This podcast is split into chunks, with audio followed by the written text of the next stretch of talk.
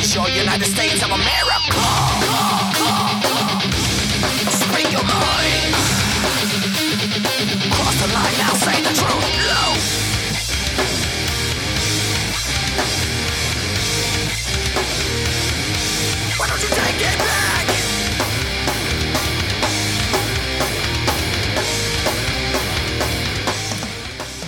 It is Friday, November 9th, 2018, and you are tuned in to Season 2, Episode 44 of the Hitting the Marks Pro Wrestling Podcast, powered by the Roar Network at thegorillaposition.com. Presented by Hameen Media.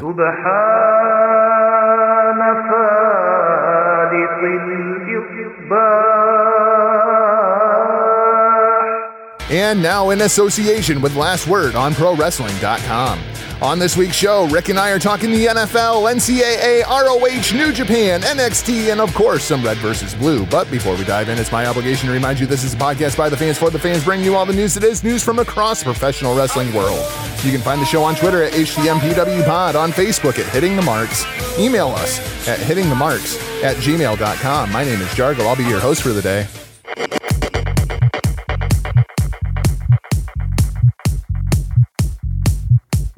There you go, seven second dance party. But please join me in welcoming in my tag team partner, the OG Huckleberry, RBV. Rick, welcome back to your show. It's me, it's me. It's that order the beat of the V. Rick Vickery here, back again, the Hitting the Mark Pro Wrestling Podcast. Jargo, hey, we, we're settling in here for the weekend. We've got a lot to talk about pro wrestling around the world of sports and all that. But hey, you know, we're going to take it a little easy this weekend because next week, starting Monday over in the locker room, the Hami Media Group, we have got a huge week coming up.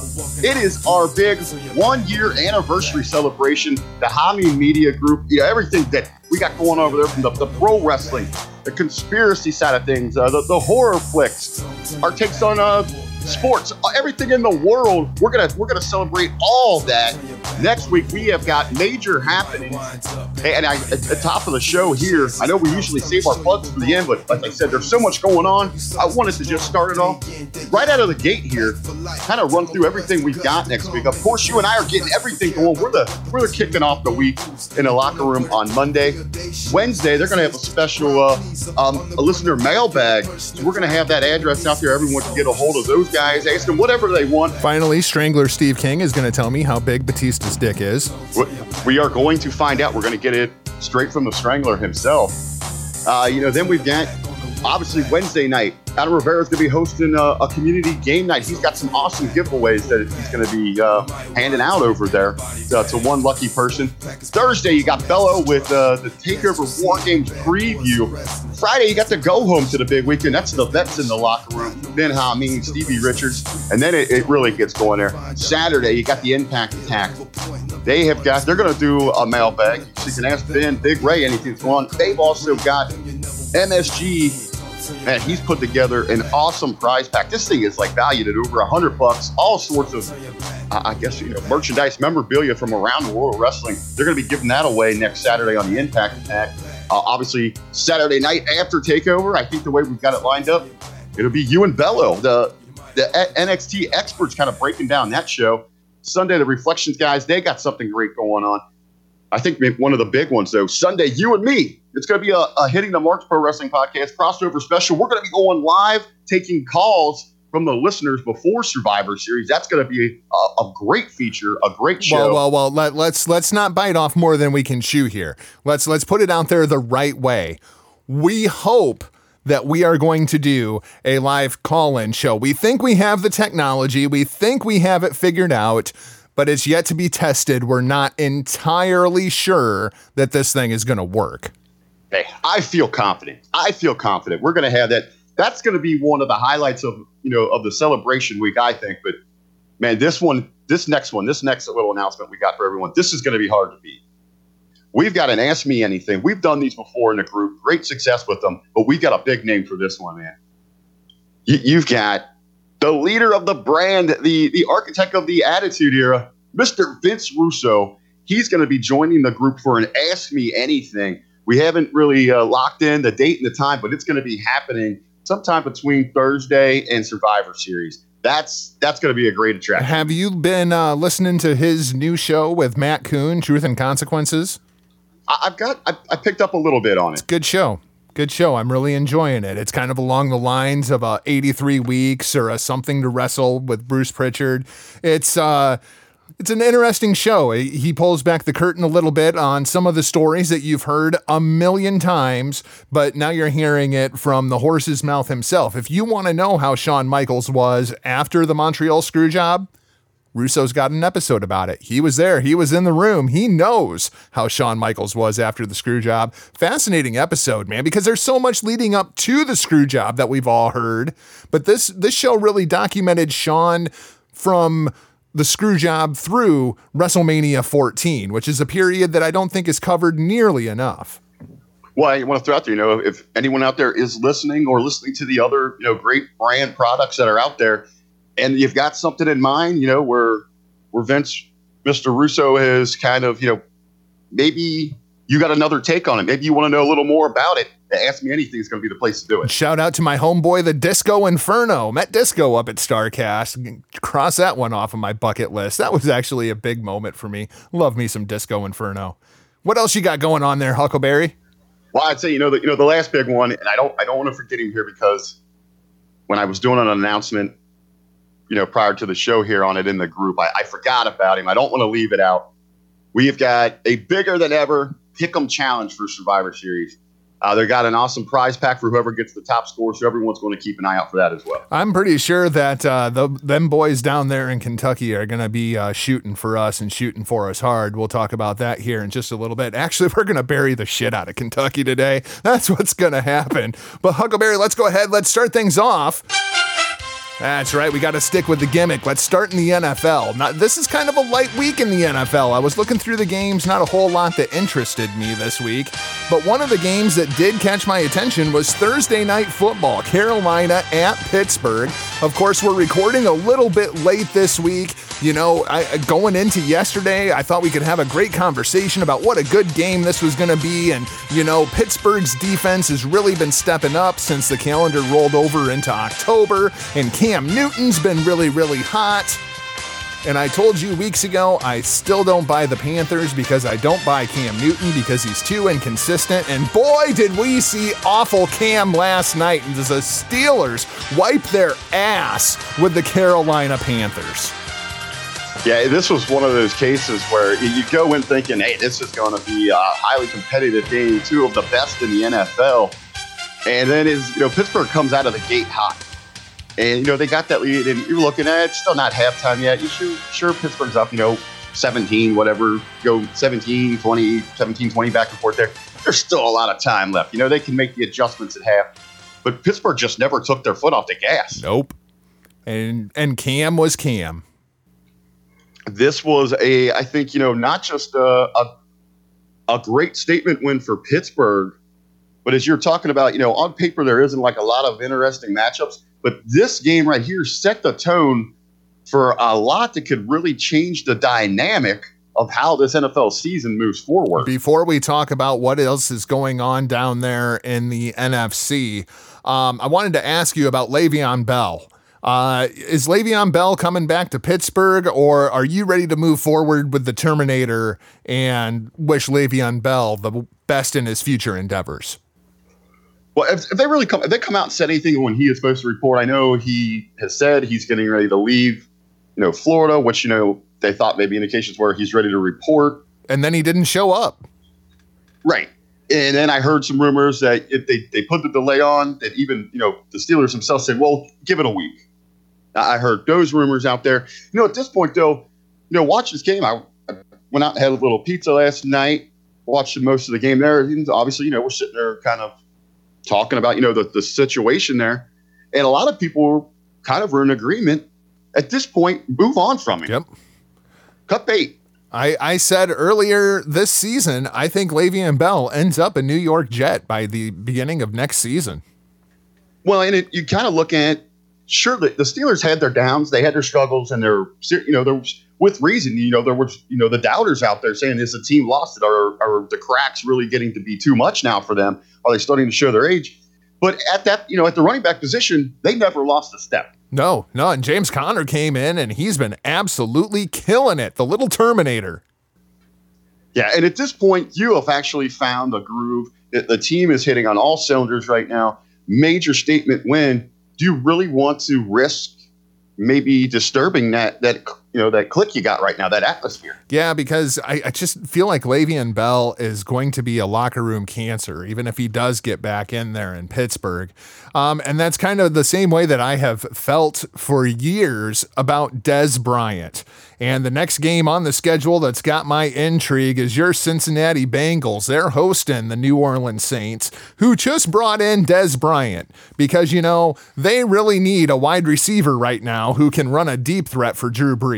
That's really what this all comes down to. Now, Huckleberry, you and I both know that there's not a whole lot of separation between the Los Angeles Rams and the New Orleans Saints.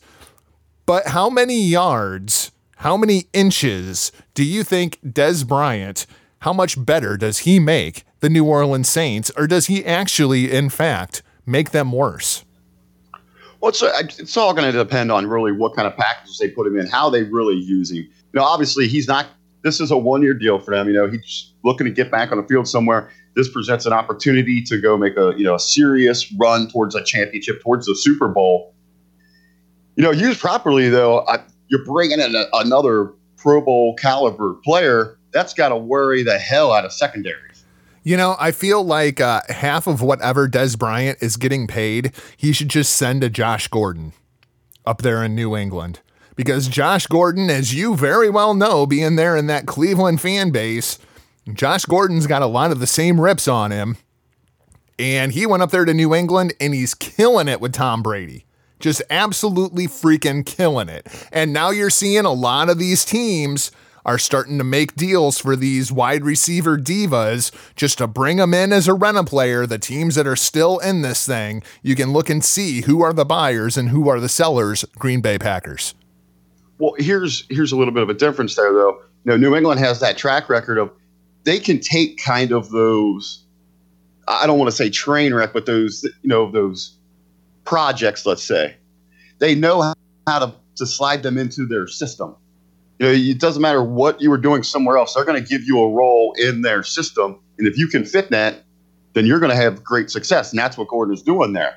You see other teams try that where they're bringing in these, like I said, you know, projects where they got to rebuild them up, back up, but they don't know how to properly insert them into a system and use them. Where New England is, there's no one better in the game than that. I'm not sure that there's anybody better in the game right now. I mean, as much as we have talked about Kansas City on this show, and we've talked about the Saints, and we've talked about the Rams, and we've talked about the Ravens, and we've talked about the Steelers, New England's got a really good freaking team. You know, I was really thinking about that. It's funny you bring this up. I was thinking about this yesterday. I was looking at the standings, and each week we're talking about, and you know, everyone's talking about it.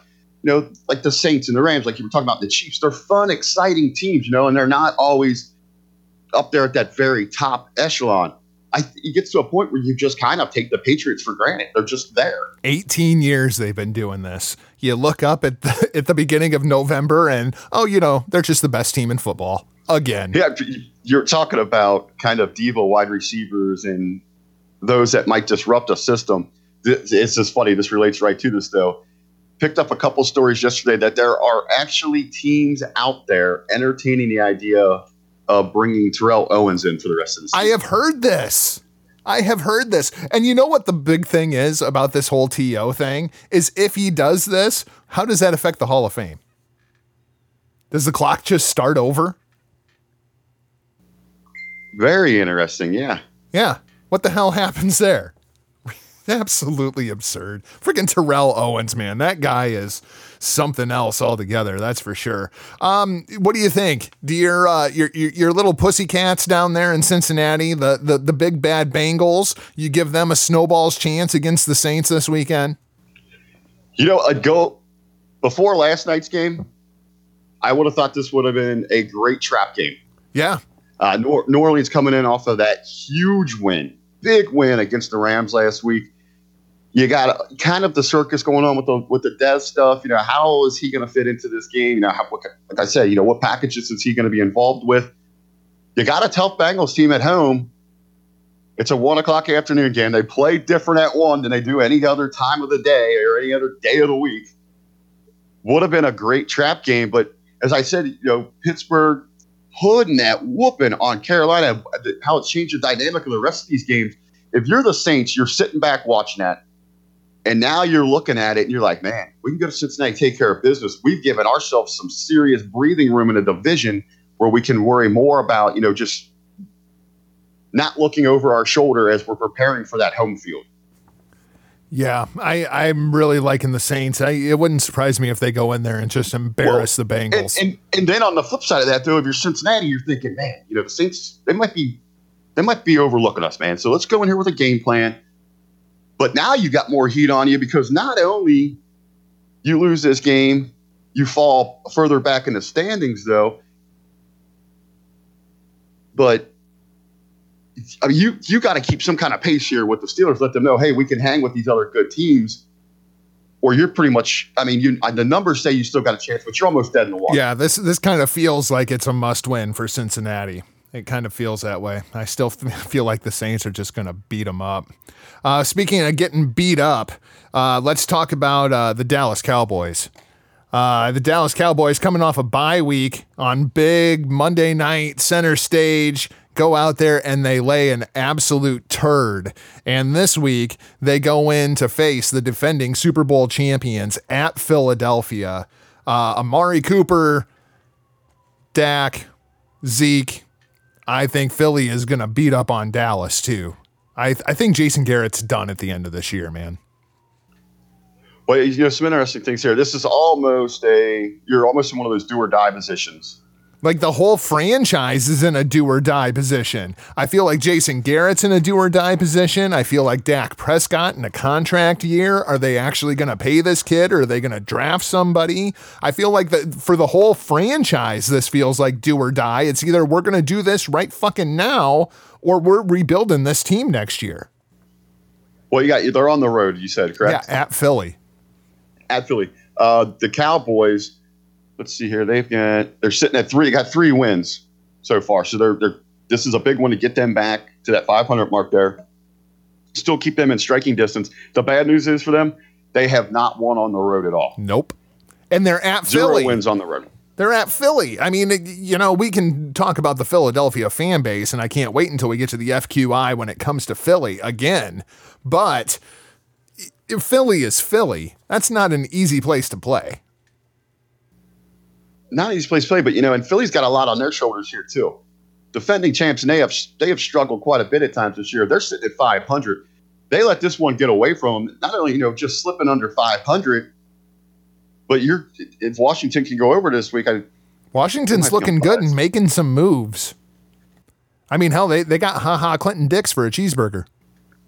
They in they're at the Buccaneers too, which is not an easy game by any means. Going on the road down there for to Tampa Bay. Yeah, but what's going uh, on with Winston and Fitzmagic and you know, it's like I was looking at the Saints earlier and it was like, man, how much do you think they'd like to have that week one against Tampa Bay back?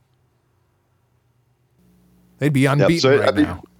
An interesting situation developing there in the NFC East. It'd be interesting to see where they stand uh, come, you know, come Tuesday morning. You like Amari Cooper with Dallas? I think he's doing all right there. I just he's he's kind of filling the role that they wanted from him. Yeah, unfortunately, I just I don't think Dak is the guy. Let's uh, shift over. Let's talk some uh, NCAA football. The new playoff rankings are out. Huckleberry, I got the uh, got the list here. I've got one through six.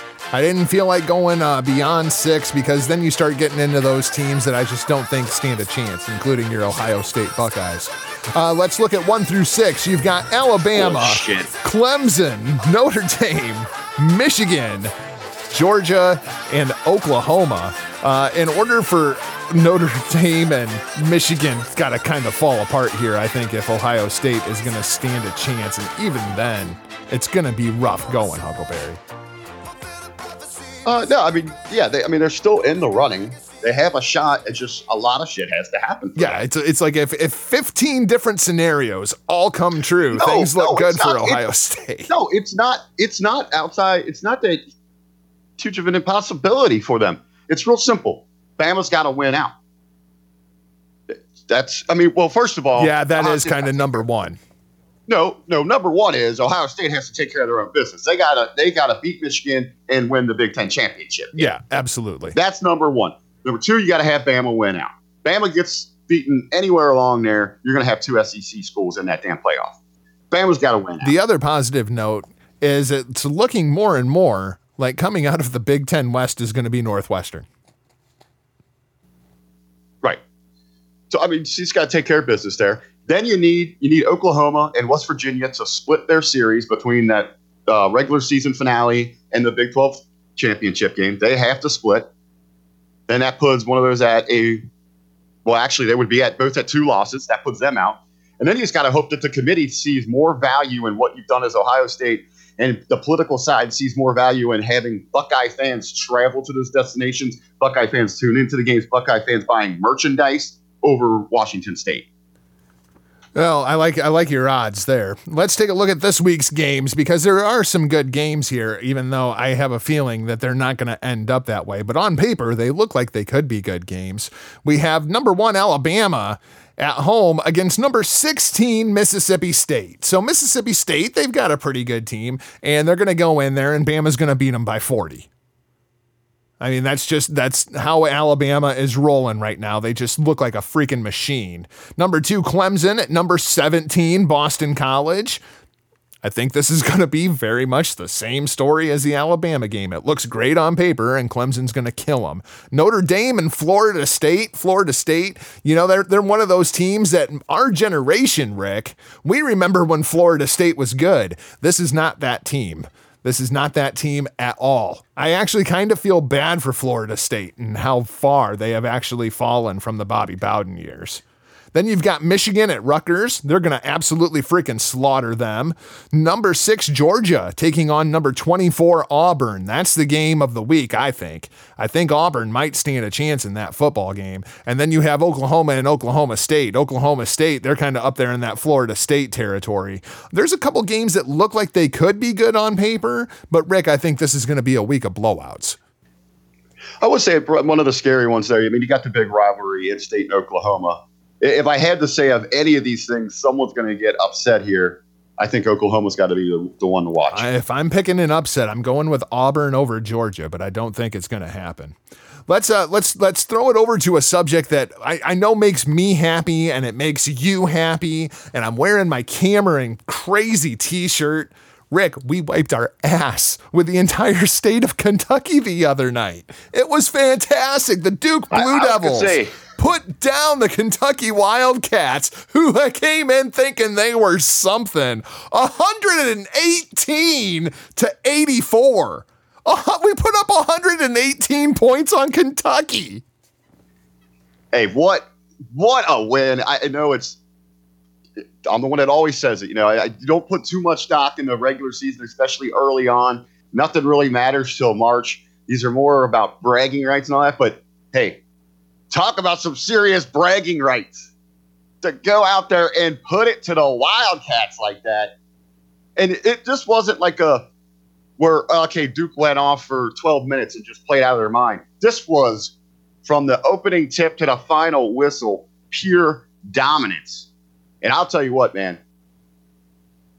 Freaking Barrett and Williamson are freaking studs. This was a 40 minute squash match. That's pretty much what it was. It was a 40 minute squash match. Just absolutely killed them. Freaking, freaking studs. Did I send you? Who was the commentator that made the comment? Was it Jalen Rose? I don't know. I, I guess I don't know what comment you're referring I, think to. I, I sent this to you. Let- I'll, I'll pull it up here real quick. I know I just sent it.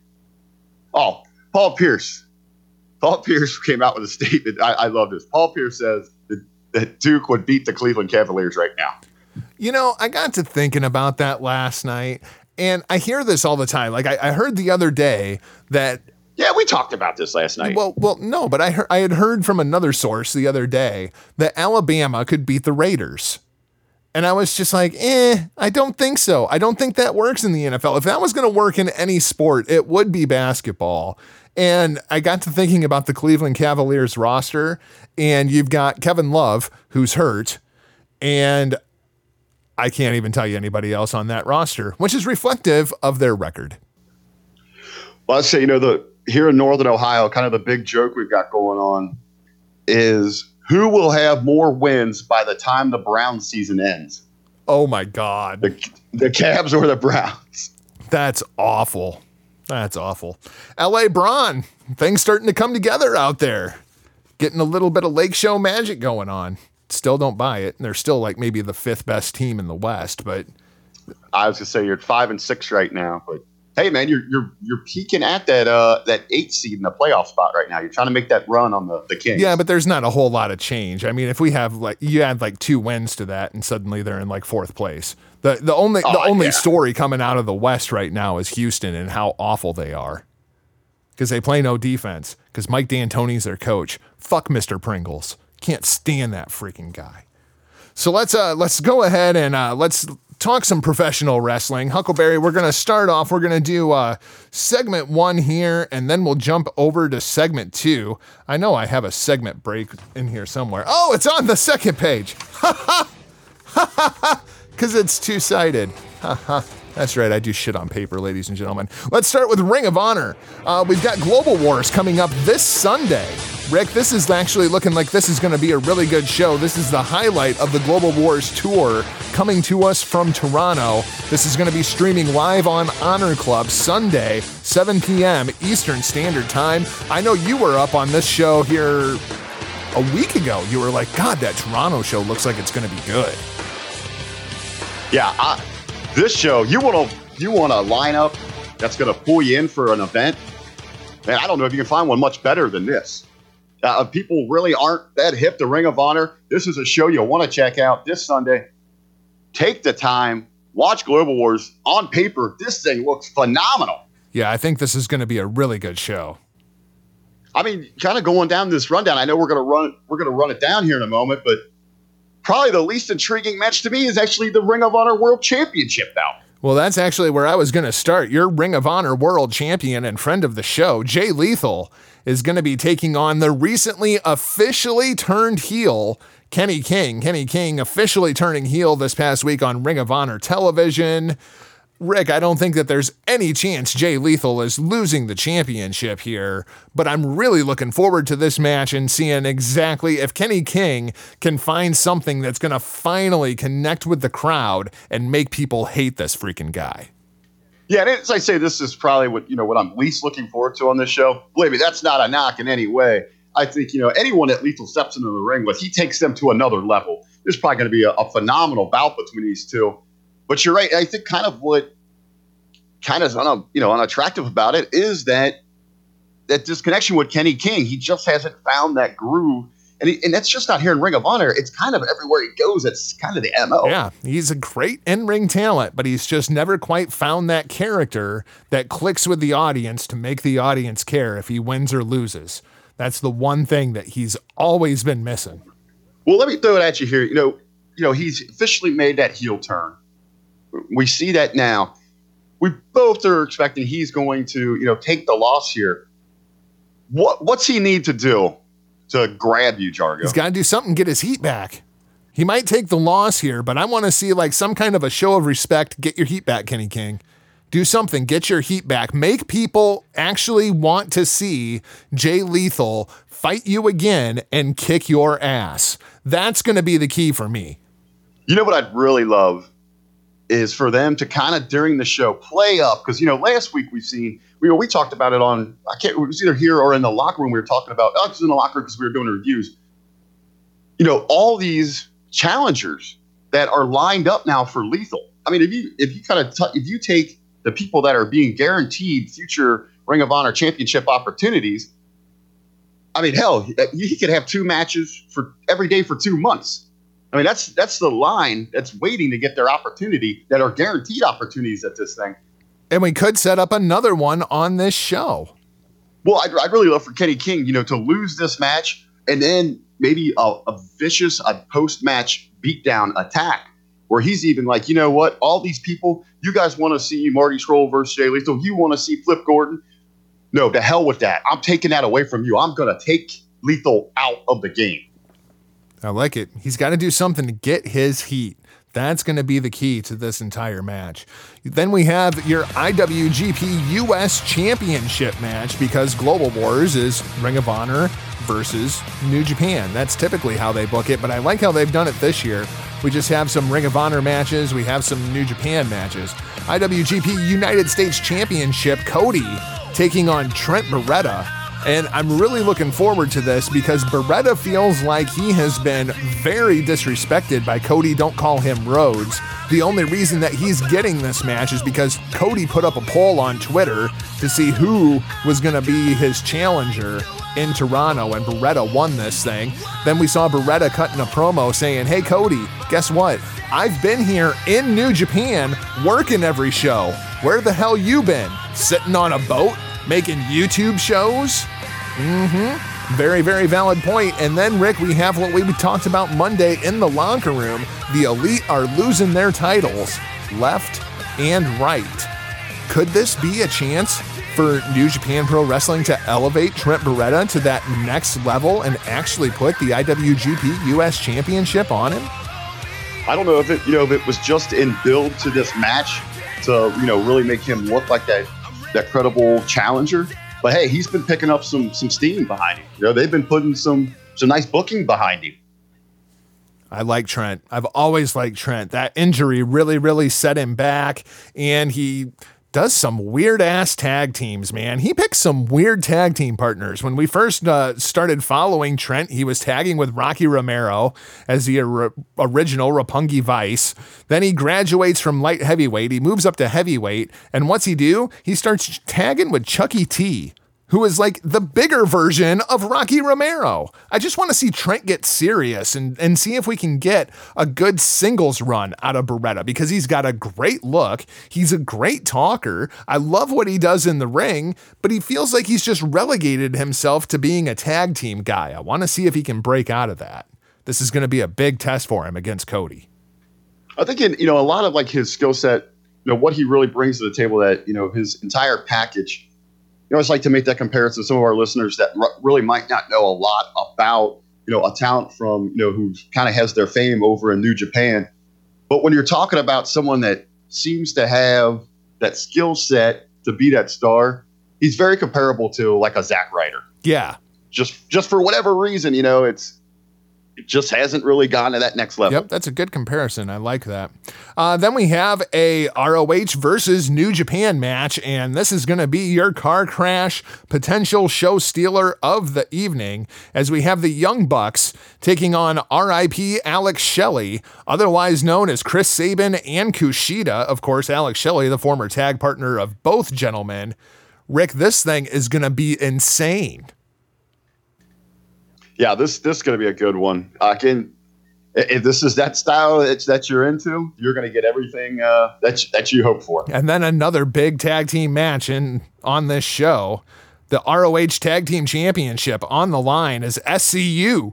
Scorpio and Kaz take on the Super Smash Bros. I am with you 100%. This is going to be your match of the night. Yeah, this was one of, you know, last week when we were kind of talking about this show. This is the one that really popped me, that really first grabbed my attention. Uh, you see Super Smash Bros. on any card, you better make sure you're watching. These guys are a lot of fun. You're going to throw them in there with SCU. I, am with you 100%, man. This is must see. This is going to be match of the night. Oh, nope. I take it back. This is going to be the match of the night, as it's going to be the Briscoes taking on Los Ingobernables de Japón. Evil and Sanada. This could be your match of the night. This one is going to be fun. I popped for this one too. This one is going to be violent. Here's a match that's not going to be your match of the night. It's going to be Chuckie T taking on Hangman Page. I expect Hangman is going to just absolutely murder Chuckie T, but this is a big match for Hangman as he is in that conversation of guys that want to beat up Jay Lethal. You know, looking at this thing, I think this is going to be like one of those variety matches. You're, you're going to get a little blend of a few different styles. Obviously, you're going to get some comedy in this thing. I think you're going to get some some big spots, and I think you are going to get some, uh, you know, a little bit of you know Hangman just kind of growing tired of the comedy spot and and you see more of that vicious side of him. Yeah, at least it ain't Marty in the comedy spot this week. Thank God, because I feel like Marty's really getting damaged in that. That's a whole nother podcast.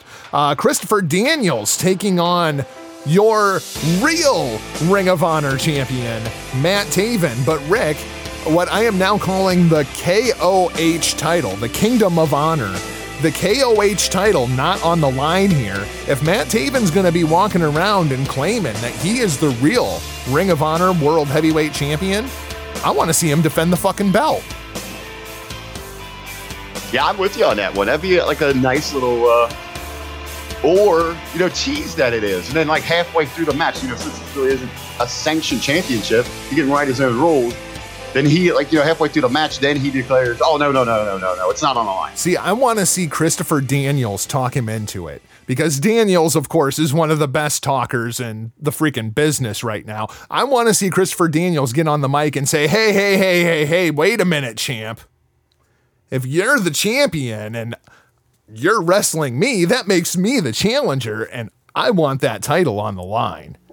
I I kind of was even looking more into having this match, you, you, know, we've got history between these two groups. You know, obviously with Daniels with SCU, Taven with the Kingdom, there's history there. We've just seen the Kingdom reclaim the six man. I, I'm looking for somewhere in these next few weeks before possibly we get to final battle is can SCU take them six man tag? Ooh, the plot thickens for SCU. Um, I mean, because you think you know they've got the Ring of Honor Tag Championship that they're kind of running in that Freebird rule. I mean, could they own all the tag gold within Ring of Honor? I know the spoiler for Final Battle. I'll tell you off air because I don't want to spoil it for our listeners yet. But the match is going to be awesome for Christopher Daniels. Um, this might be your match of the night. Flip Gordon takes on Jonathan Gresham. Now, I think this is a huge match because if Jonathan Gresham wins this match, he has to be considered a contender for Jay Lethal's title because Flip Gordon won the Sea of Honor tournament, which owes him a title shot at Jay Lethal. Very true. And, and you know, Gresham and uh, Lethal, they've got the history uh, tremendous in the ring together. But yeah, I mean, everyone's kind of lining up, as I said earlier, man. How, how many freaking people uh, are have, have claims to challenge for this thing right now? And then you have what I think is going to be the real comedy match of this show. And it's going to be Team Flamboyant, is what I'm calling them. Juice Robinson makes his North American return alongside of Dalton Castle. Those two guys together, I can just imagine what they're going to do character wise. And they are taking on two guys who do not give a shit from Los Ingobernables. Okay. Upon Tetsuya Naito and Bushi. I am so excited for this match. All the tag team matches are what I'm really excited about. Rick, we talk all the time about how tag team wrestling is down all across the board. It doesn't matter where it's at, but boy, when you bring New Japan together and Ring of Honor, we have one hell of a tag team card here. I was going to say, you know, looking back at all the tag matches on this show, all of these are look stellar on paper, and I think they're going to over deliver. Who's taking the mess from Bushi? The boys? Oh, there you go. There you go. You know Bushi's taking the pin, right? Like we all know that. Bushi's taking the pin. I was I was just gonna throw that at you. So it's gonna be Bushi or is it gonna be Juice? It's gonna be Bushi. Bushi's taking the pin. Poor fucking Bushi. I, but you're right, man. You sitting here looking at this thing, this dynamic here between Juice and Castle is going to be unreal. And it's and even somewhere, you know, I mentioned the boys there. You know, Juice's interaction with the boys is going to be. Oh my god. Uh, hey, why? I'd even why be down for a smooth sailing Ashley Remington. oh, that'd be great too. if or even Juice kind of like comes out a, a, gimmick similar to that one. Like he's like the first mate or something like that. I really hope that Dalton Castle turns Juice Robinson into a peacock. I, I can actually, I can see that. I can, I can too. I can literally fucking picture it hey, I don't think it's anywhere on, on the run here, but it, it made some noise this week. It was a great conversation. I know you popped for it. I popped for it too. Uh, but then you kind of get more into the story. What do you, think about the uh, Naito um, WWE talk room I- that was out? I there? think it's complete bullshit. I, I, I know it's it still sounds hilarious, but when you really think about it, like no, th- there's nothing there. But here's the thing. I think there is a certain element of truth in it because I have Right. zero doubt that Tetsuya Naito told that story to Tokyo Sports. I have zero doubt that he did that because he trolls the shit out of them all the time. And then it was just, it got translated into an American form, and people were like, holy shit, and just ran with it. I'm pretty sure that's what happened. But Naito, when he's talking to Tokyo Sports, you get the character 100%, and he just trolls the shit out of them. well, I guess you know for those that maybe not familiar with what we're talking about here, the the rumor was that Naito what was it back in just recently? Correct? It was Just a couple weeks ago. no, no, it was, um, I want to say in June, right after Dominion. Okay, so it was last year, going all going all the way back, or not earlier June, this okay. year, yeah. Um, But uh, WWE officials met with Tetsuya Naito at a restaurant in Tokyo and uh, offered him a contract to come join the WWE. And Naito excused himself from the table and went to use the restroom and slipped out the back and just left them with the bill. That's the story. And I have no doubt Naito told that to Tokyo Sports. I think the story is bullshit, but I have no doubt that he told that to Tokyo Sports. Well, let me ask something here because you know over on Facebook and Many Media discussion group, or actually I was over uh, actually in a, another great discussion group that we're both members of. I was over at the GorillaPosition.com group and got into a talk about there. And I I'm not really exactly familiar with how the, every contract is structured over there, but I know in the past there have been issues where New Japan has spoken up about tampering when it comes to their talent. Yeah. Yeah. I mean, the story sounds legit. But, and, and you could see Naito's character doing that. I'm even thinking though, if it's if they actually did talk to him, it had to be one of those unofficial meetings. You know, going back, you know, we're both Seinfeld fans. You know, remember when the Mets were trying to steal away George? Yep. So it's like, well, we're not saying that. You know, but But we're saying, so it could have been a brief a brief meeting, and then hey, so even if you know Naito's there and he doesn't want to bring a lot of attention to it, yeah, he's probably going to make a you know a low key exit. I don't see any chance in hell of Naito leaving New Japan Pro Wrestling to go anywhere, period.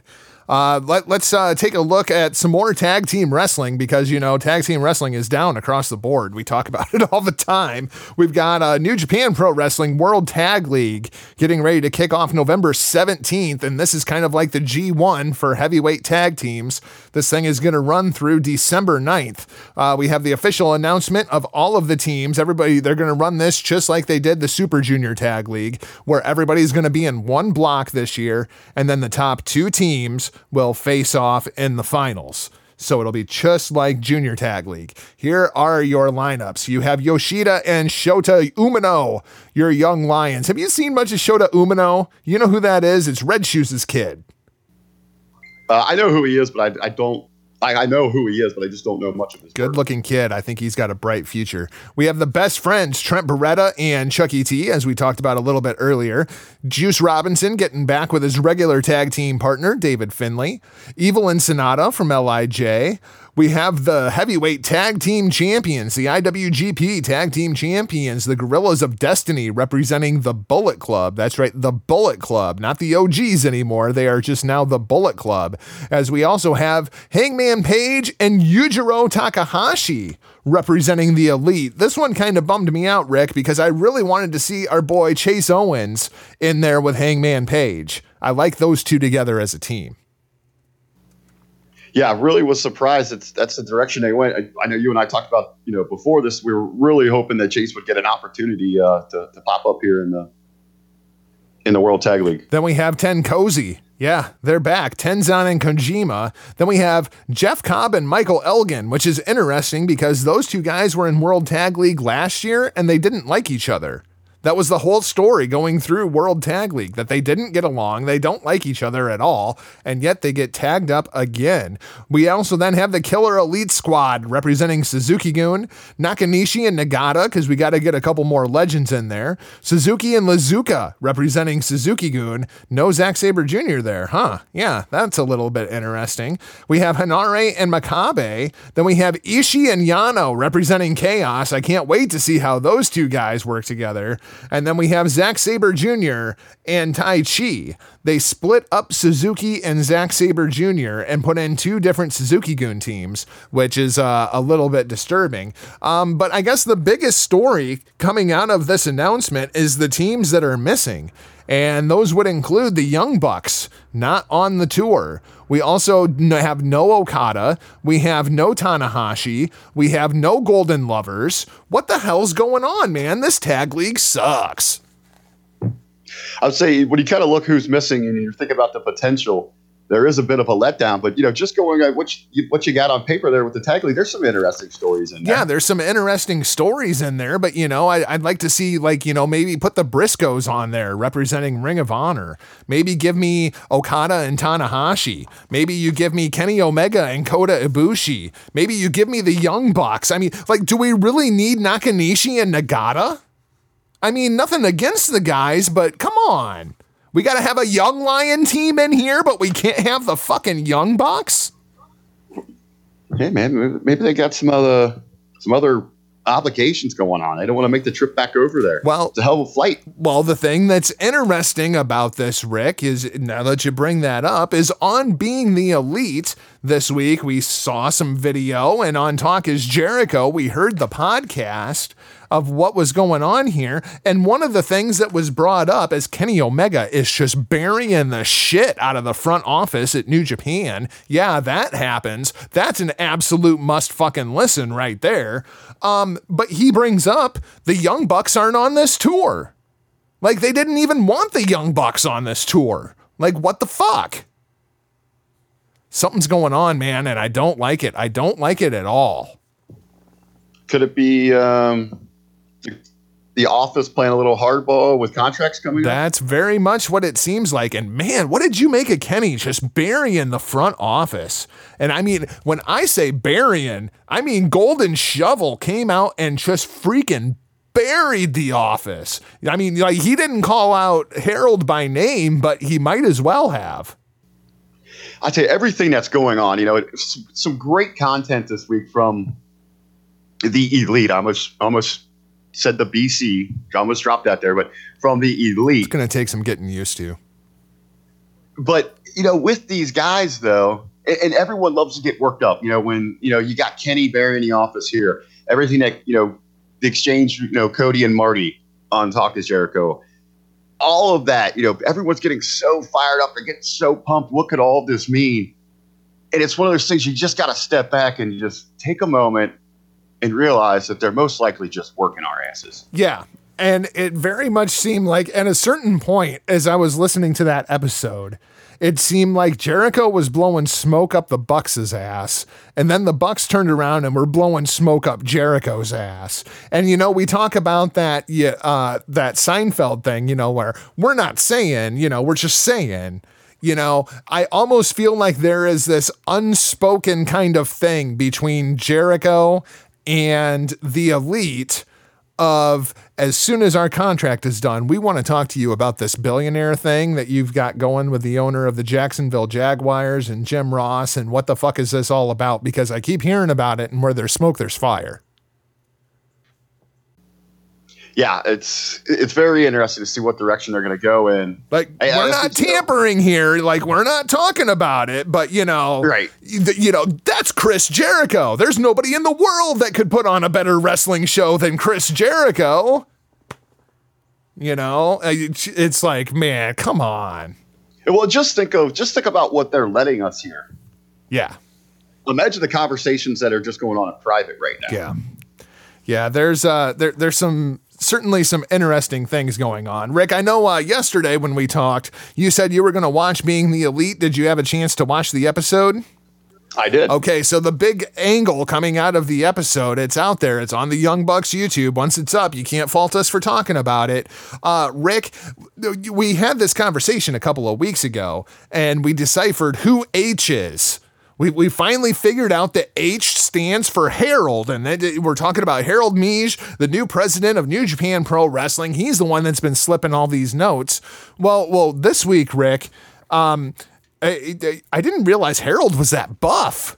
I mean, Harold goes walking in there and he's he's he's wearing a black leather jacket and he's got a, a 16 pound sledgehammer with him and he's he's spitting water all up in the air to hype himself up. And I mean, we only see him from the back, but that that that was clearly Harold Meij, the president of New Japan Pro Wrestling. Right? th- yeah, they can't get one by us. Yeah, I mean that, that's clearly what was going on here. But I don't understand why was Cody so freaked out. I can't I can't figure that out. Like I didn't realize that like Harold was so scary, especially to Cody. Didn't make any sense to me. What do you think's going on there, man? Oh, go, let's just go right back to it, man. They're working away. Yeah, they are working. They and I, you know what the best part is, man. It, it's so entertaining just to watch the content they're putting out, but it's more entertaining to see the reactions to it. Oh, and how people are just, uh, I guess, no pun intended, since we just had the Jericho cruise, and a lot of that's where this material is coming from. People are just going overboard, you know, just speculating on what this could mean. What, what direction are they going in? And to me, I think you know this. This is a time where wrestling really slows down because uh, you know you got the holiday season coming up. We are kind of you know to get ready to turn that calendar, but I think this is going to be the next couple weeks are going to be exciting as hell. It's going to be some fun stuff going on. So Huckleberry, let's go ahead. Let's let's take our break. Uh, we got to get some Midwest Music Mafia music going on up in here. This is going to be Straight Line Stitch, and then when we come back, we're going to talk everything WWE, whether it be red versus blue or black and yellow. We'll be right back. I think I think we just set a record. What's that? That's got to be like the quickest segment ever here on the Heading Mark Pro Wrestling Podcast. Yeah gearing up for 2019. I'll say when we get back from the break, get ready for another quick one because I sure as hell don't want to talk about any of this WWE that Jargo has on this freaking run. The biggest thing to talk about is that there's nothing to talk about. We'll be right back.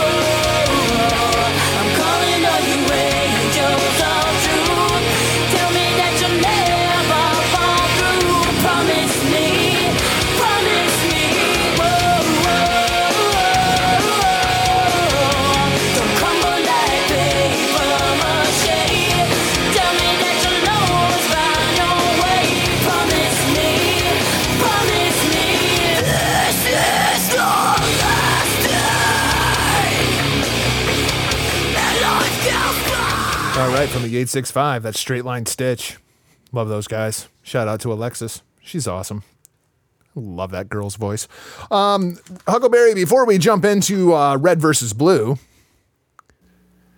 Ah, yes, red versus blue. It's that time of year again, ladies and gentlemen. The only time of year when Raw and SmackDown superstars face off. But first, let's talk about uh, a, good WWE product. And of course, I'm talking about NXT. The black and yellow are firing on all cylinders right now. I wanted to run through this War Games lineup. I know uh, you're about ready to start your binge watch of NXT. You like to binge watch everything before uh, a big takeover. And uh, I think you're going to be uh, very pleasantly surprised because they are building a lot of programs on NXT TV right now that are not even going to take place at TakeOver. In fact, right now, Rick, they have three different women storylines going on inside of NXT. Three different ones on a one hour fucking show. Well, I was, you know, when you told me this, I started thinking, all right, you say this is like this is some kind of knock against what they got going on Raw SmackDown. They have multiple women storylines going on on those programs. The difference is you're just interested in these ones in NXT. It's just these are good, but you know, I, I, I will say one thing. We it seems as though we have moved on now. We're getting uh, Bianca Belair versus Mia Yim, which is a program that I'm very much looking forward to because, of course, as we all know, Bianca is undefeated. Um, with gum smacks in between. It's the most annoying thing since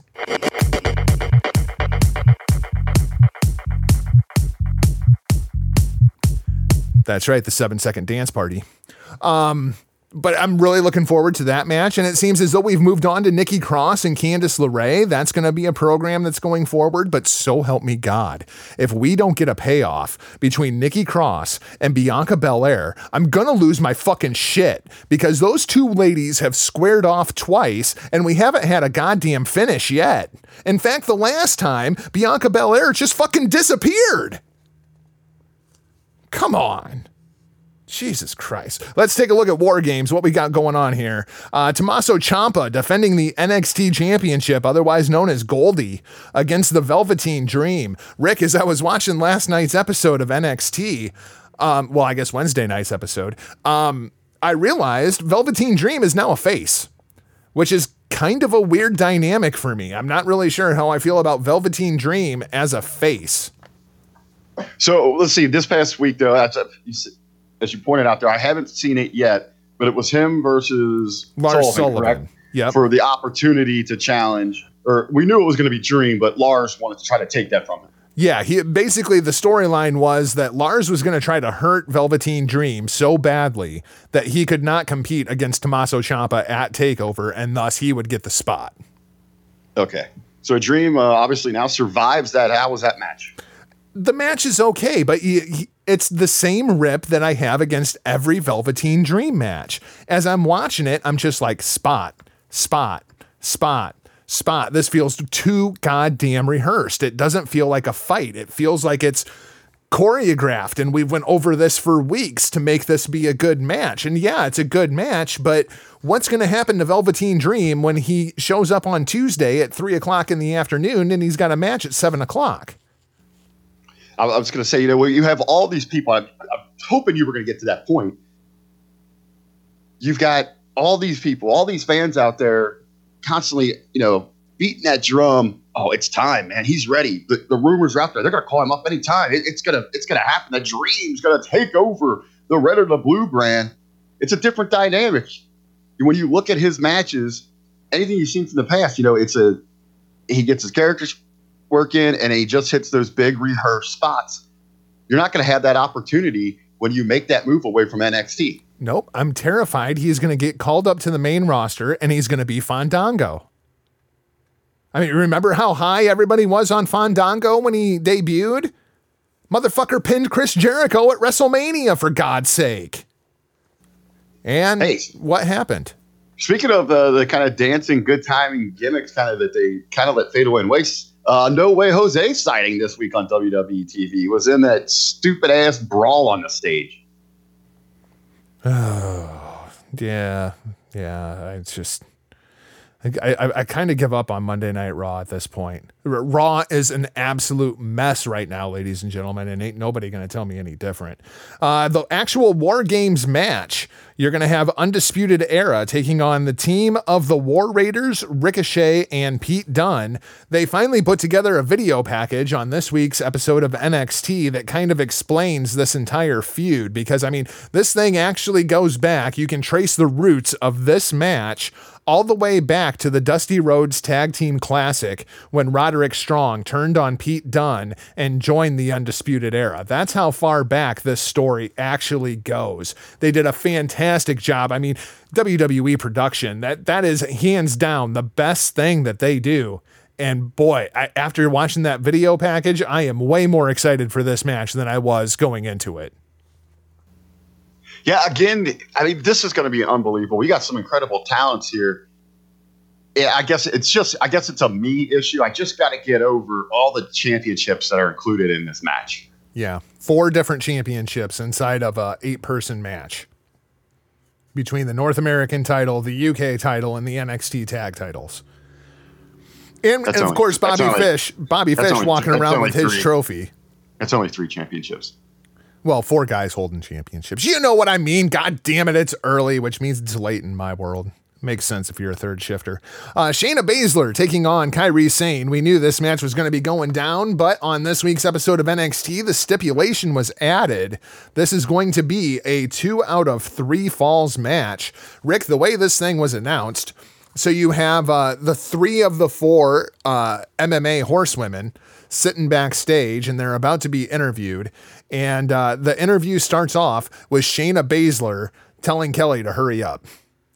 Like, you're not even supposed to be sitting in our locker room. Speak your piece and get the hell out of here.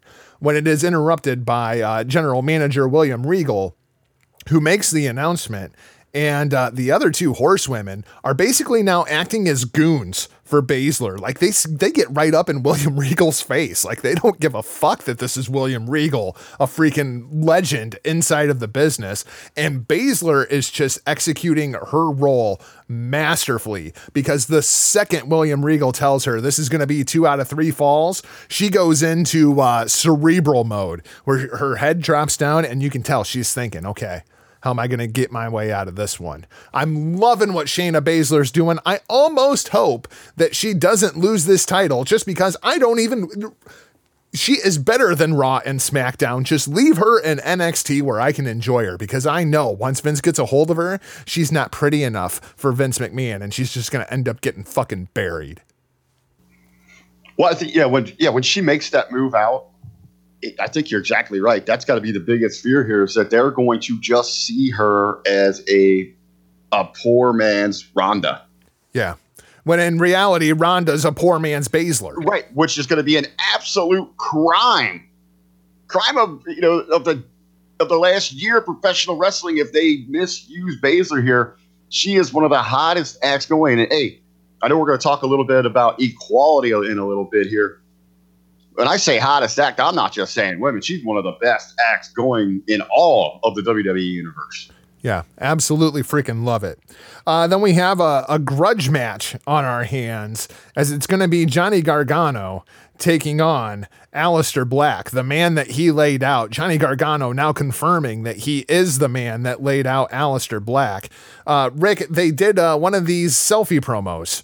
And we all know how much I love the selfie promo shot on an iPhone when you got all this million dollars of equipment laying around. You know, that's why people don't shoot movies on iPhones unless you're the elite. Um, but this thing worked.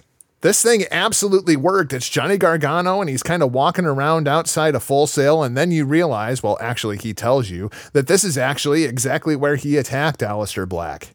And in his mind, he is still the hero in this story. And he goes off on this tangent, and it really seems to me as though he is channeling his inner Joker.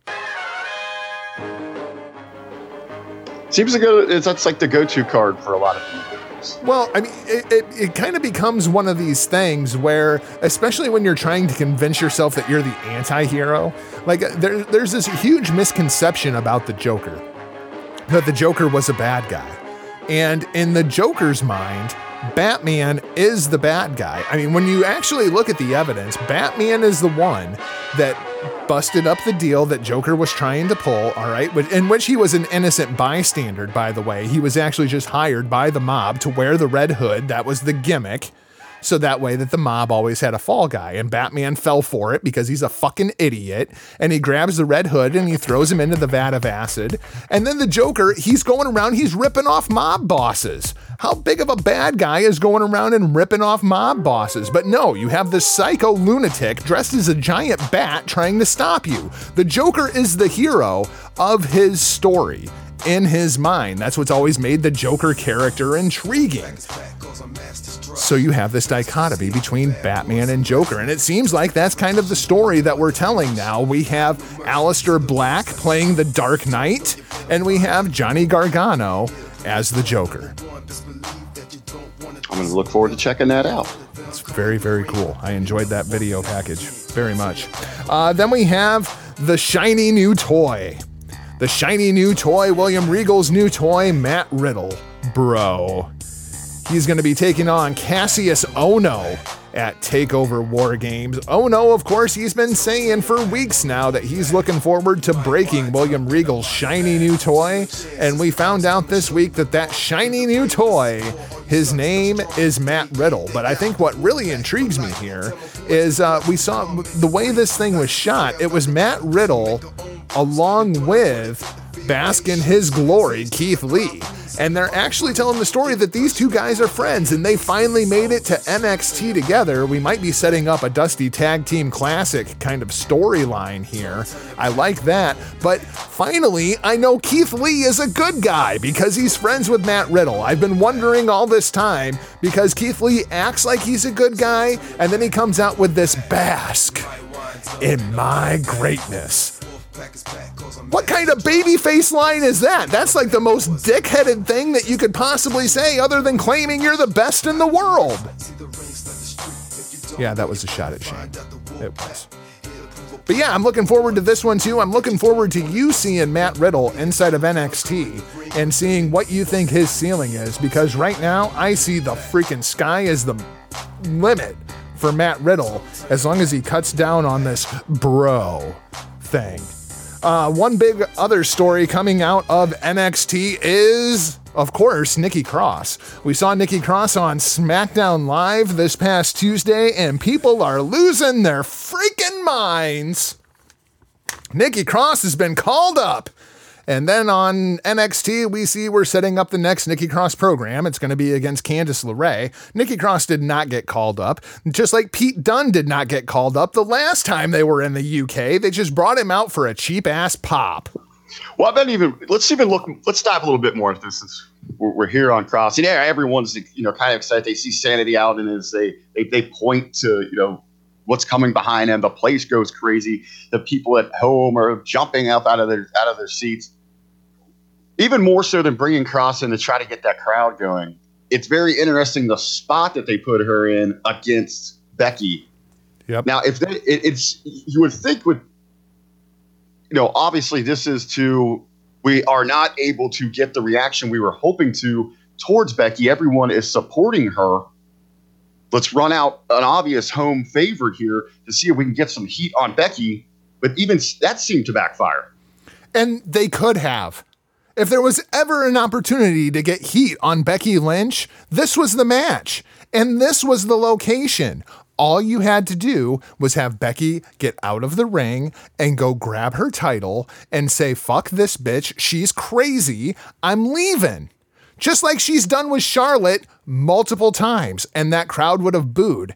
But unlike Charlotte, where Charlotte will go and cut off Becky Lynch, Nikki Cross is fucking crazy. She'd just run around the ring bouncing off the ropes while Becky walks up the goddamn ramp. It would have been right within both of their characters. You could have protected Nikki Cross because now you've defined her down. I don't even think Nikki Cross is ever getting called up. I think her ceiling is going to be NXT UK. Even if so, I don't think it's going to be it's going to be a while before we see her if she does come back. This kind of call reminded me of of Char Char's debut on Raw, which was long before you know the the evolution started, long before Stephanie you know, made that big grand announcement where she called all those individuals up. Charlotte came on to to Raw one evening with the NXT Women's Championship and lost the match to Natalya. Yeah. And then you didn't see her for a while. So you all and a lot of people back then they were losing their minds over it. How could you do this? You just you just exposed. You just said that the, the NXT Women's Championship is use is worthless. It, it, but in time, people forgot about it. So, oh, hey, how successful has Charlotte been? So maybe maybe that could be a blessing for Nikki Cross. She could go on to find some success like that. Okay, well, let me uh, flip the script. You remember when they did this to Bayley, and everybody lost their freaking minds when Bayley was Sasha's tag team partner? Yeah, that was what two years ago. Yeah, how's Bayley doing? That that that's kind of my fear with Nikki Cross. Well, I, I agree with you. I don't, I don't think that she's going to, uh, you know, really get to the heights that Charlotte has. But hey, it's hopeful thinking for her, you know. But what I really would have done here to get some get some real heat on Becky because she threw out there, "I want competition. Give me somebody." What they should have done is bring out Nikki. You got the big pop. The fans are really fired up for this one. They're looking forward to this match. This is going to be a great special match for them, a great TV match. And then you just have Becky like, no, I said competition, and then leave. Yeah, I would have been down with that too. And then she's a total bitch because she's just denied everyone, you know, this this grand spectacle that everyone's excited for. I said real competition. She leaves. Then at that point, you could still give Nikki a match to to satisfy those fans. As soon as as soon as Becky exits, go to a commercial or something, and come back and take and both iconics come out there and run their mouth to Nikki, and Nikki beats their ass. Um, I absolutely loved Nikki Cross's promo when she was talking about, I want to play with you, Becky. I want to play with you.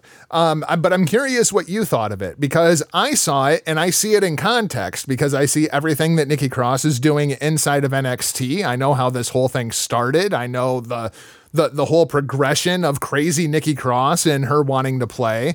But I, I know enough of I know enough about her. I, but I, I, I, don't know how that came off to the casual audience who has no idea what the hell is going on with batshit crazy Nikki Cross. That would be interesting. Maybe something to kind of reach out to see, you know, some of those that just are more into the Raw and SmackDown brands to see if, if they really got it. But I know enough about her where I understood it. Yeah, I, I thought that was a great promo. I thought Nikki absolutely killed it. Enjoyed the match too.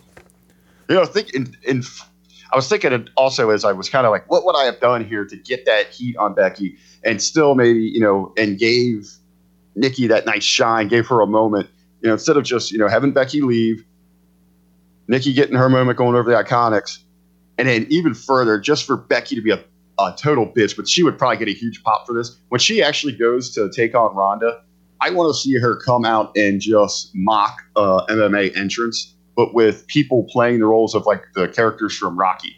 Like, give me a Mickey.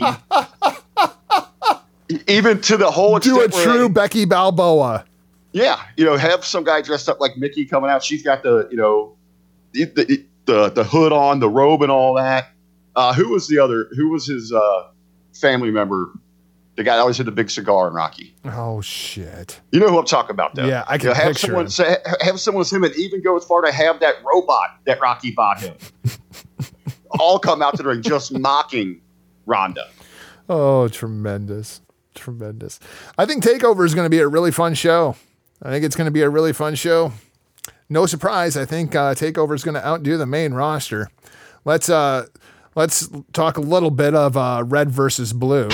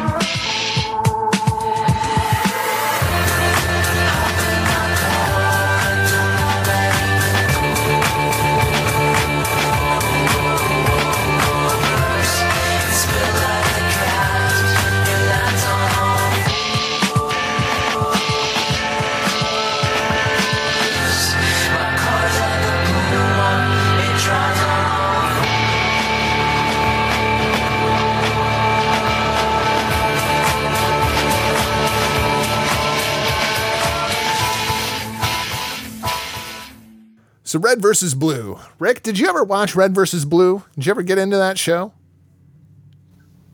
Uh, I was I was really into Red versus Blue this past Tuesday.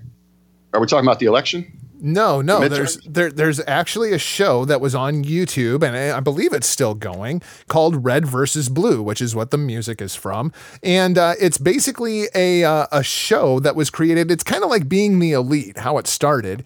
Um, it was just a couple of guys, and they were fucking around with Halo.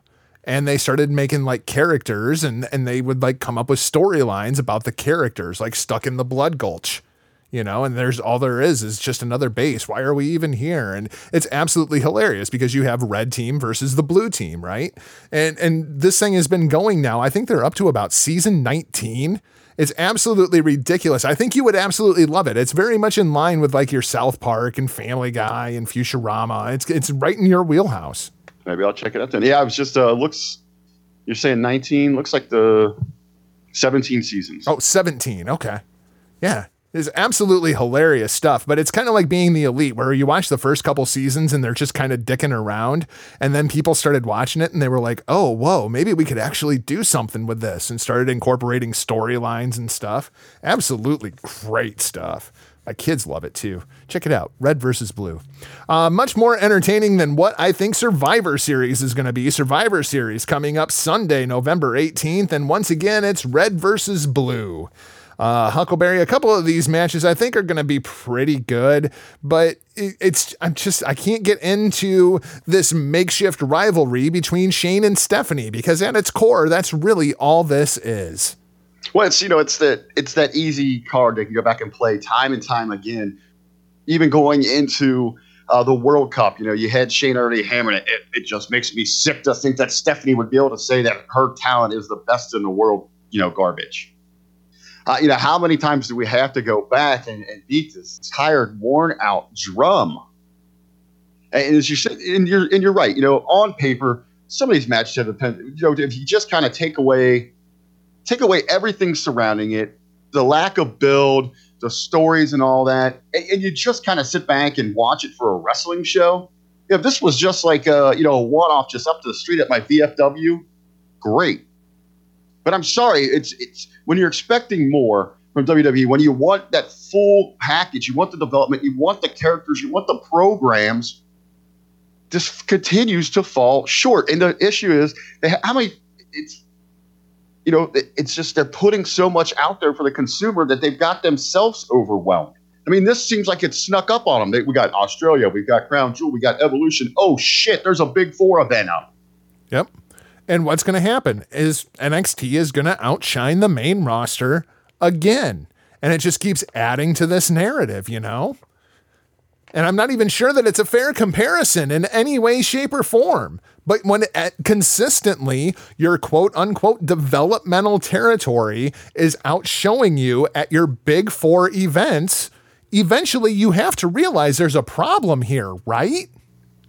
Wasn't even you know just i was thinking about ways to maybe even try to drum up some interest in this damn thing. Maybe a couple of these matches you know this champion versus champion thing.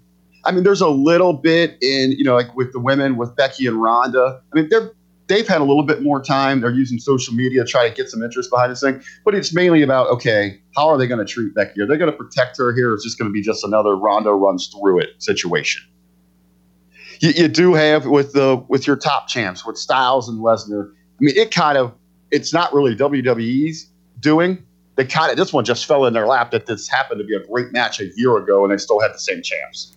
Yeah, I mean, I, I feel kind of like this is kind of like NWA 70.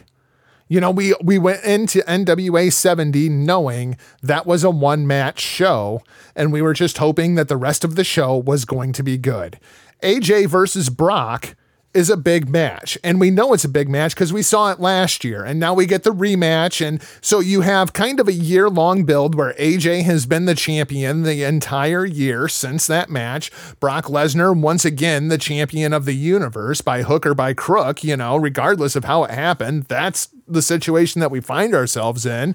So we can sell tickets off of Brock Lesnar versus AJ Styles. We can we can intrigue network interest with AJ Styles versus Brock Lesnar. And then for your your hardcore fans, you've got the Becky Lynch versus Ronda Rousey thing, which I don't think that the casual audience really gives two shits about. But I got to give it up to Becky Lynch, man, because Becky Lynch is trying her ass off. She has turned into the best freaking Twitter troll going right now. She's absolutely killing it on social media, calling Rousey Ronnie. I absolutely love that. Um, I guess my only question when it comes to Becky and Ronda is going to be how much of that crowd is going to be against Ronda Rousey because we saw it again this week on SmackDown when Becky brought up Rousey. You could hear the boos start streaming in, and I don't think that is going to be a Rousey friendly crowd in any way, shape, or form. Uh, It's going to be interesting. It's going to more so not just the crowd reaction. How's WWE themselves going to react to this thing? I, I Are- still I think Are they so naive that they think that there's even going to be a split? I, I think they are. I think that's what they're counting on. I think they're counting on a 50-50 split. I think that's what they're really hopeful for. Best case scenario, that's what you're going to get is a 50-50 split. Well, I, I was trying to think of a, way to, and I want to pitch this out there for the listeners. You know, get some feedback on it here. If you're going to go in, you know, we're just a little bit. We're just well, we're a week away. A week away. a week away from this thing. If you really want to up the ante here, I'd love and, and just also I, I was interested to see how the touring schedule would work. It seems that both shows are not running live events against each other next Monday and Tuesday. So Interesting. so we do have the availability for some crossover stuff. Interesting. I would for- I would keep Rousey and Becky as far away from each other as I possibly could. The only real thing, I don't think we need we don't need that big stupid invasion rumble stuff. I mean, that's how many times can you go to that well? That's not exciting anymore. No, It's the because same old, same old. the problem is, and this at, at its core is the problem with Survivor Series, okay? They're trying to treat this like it's teams, and professional wrestling is not a team sport unless you are a tag team. That's it. Otherwise, it is an individual sport for individual accolades, and people like Randy Orton are not going to get along with anybody just because Shane and Stephanie want to prove which show is better. Here's my solution. Here's something you, you, I probably want to do this on Monday, so you got more time to hype this thing and let it play out. Maybe you have Shane uh, show up on Raw, and him and Stephanie are kind of going back and forth because we already have that built in. They're they're gonna re- they're not to go in any other direction between this stupid sibling rivalry here. But let's throw in the stipulation. Let's throw out there that hey, you know what? The men's team match that is going to be a high stakes, a high stakes main event because they're to put the stipulation in there that the winning team, the winning team of that match is going to own the men's Royal Rumble match. That being if Raw wins, the 30 superstars competing in that Royal Rumble match will all be from Raw. If SmackDown wins on the flip there, it'll be an all SmackDown Rumble. Now that's a little bit of intrigue there. Okay, they're really going to go in this direction. How are they going to get around this? Are they going to move people? What's happening? There's a nice little simple out for them here. That match ends when in a no decision when NXT invades and just whoops the shit out of whoever's left in that ring.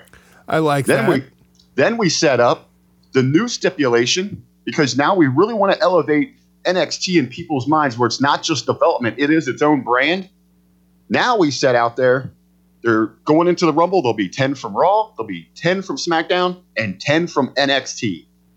Now, the general managers and whoever, you know, the authority figures from each of those brands, it's up to them to decide do you want to use your current guys or do you want to bring in some outsiders? Or are you going to make moves? You're going to try to sway somebody to maybe jump to your brand as a representative there in the Rumble. I got an idea too. I got an idea too. And here's my idea whoever the survivor is, whoever actually wins the match, gets a title shot. There you go. Problem solved. Of course, in that case, you know what I would do? I would have SmackDown win by two. And the two would be Bryan and Miz, and they would get a shot at the tag team titles and become tag team champions. Because I absolutely love the dynamic between Bryan and Miz attempting to get along. That was the advantage that SmackDown had over Raw this week. They actually had a story that went through the show that you could invest in, you know, and it's like, wow, maybe these guys can work together. Maybe they can set this aside and maybe they can get along. Nope. Bryan still thinks Miz is a dick. That was that was pretty much the story told through the show. That's what I took away from it anyway.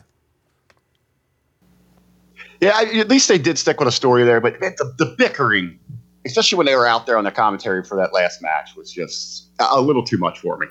AOP is going to take on the bar as if anybody cares about that match. Hopefully, that'll be on the pre show.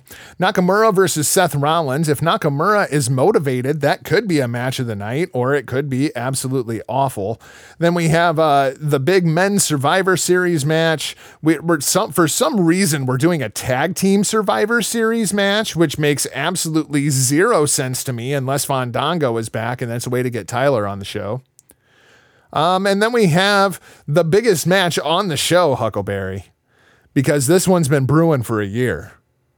It's going to be the Women's Survivor Series match, and the two captains are going to be your precious fucking Shar Shar and Alexa Bliss. And finally, Alexa Bliss can right the wrong that was committed at Survivor Series last year when she should have beaten Charlotte Flair. You, you're still with that nonsense check that trash, man. That is complete nonsense. The right talent went over. Nope. You'll The never convince me that that was the right move. over. You'll And never how is she even convince me. of right the wrong? Because your little Miss Bliss isn't even in the match. Oh, she gonna be in that match. She's going to be on the sidelines. I'll She tell gonna what, be in that match. out of all of the BS they gave us this week on programming, and I am sitting here, and this has been probably how long we've been talking about this? Ten minutes. This seems like an eternity. this is just terrible. I was dreading this on the run, have to go through this card. But one of the highlights from this week, I liked Bliss in that kind of authority role there, where she seems that she might be shifting in there to kind of handle, you know, that women's division for Baron.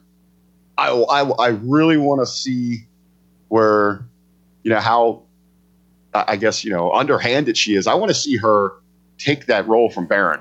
I would like to see that as well, just because I want to see five foot nothing Alexa Bliss telling Braun Strowman what the fuck to do.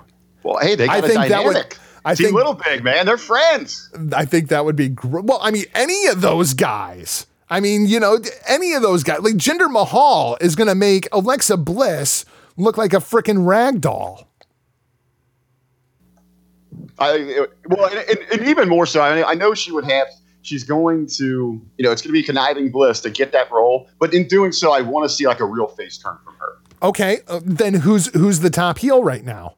Drew McIntyre. Can you imagine the the image of Drew McIntyre standing over Alexa Bliss Oh, and Bliss telling him what the fuck to do? Oh man, that would be fucking Oh, money. I, no, I think it, I think what even would be great there is you've got you got that great dynamic with just scary ass Drew. and he know, can't do a thing to Alexa Bliss. He can't yeah. do anything. Yeah, so he he storms away. He's pissed. So then his buddy Ziggler's like, "Let me go in there and try this." So he goes in there with the he goes in there with the Playboy role and tries picking her up because we know how the player that, that Dolph Ziggler is, and then he gets shot down. Oh, tremendous. Yeah, I, I like that dynamic a lot. If Drew's going to be the top heel going forward, I like Alexa Bliss as your babyface authority figure for Monday Night Raw. I think that Hey, could be a lot of fun. I know we're, we're trying to make this as entertaining as a, a, you know a combo as we can. I got another one I want to throw at you because as we see, you know, we're talking about Drew. He goes over Kurt Angle this week, and a lot of people. I, I don't get where a lot of these people are like, "Oh, it was a passing of the torch." What the hell are you talking about? There's no torch to pass from Kurt Angle at this point. Right. Well, and I think what we're gonna, what maybe they're looking at here is to start telling a story of you know Kurt's road back. You know, starting to doubt that thing. Can he make another final run at WrestleMania? My my biggest fear if they're going to go that route is you know how many times we see it. We're seeing that. We saw it last year with Cena, and they botched the hell out of that.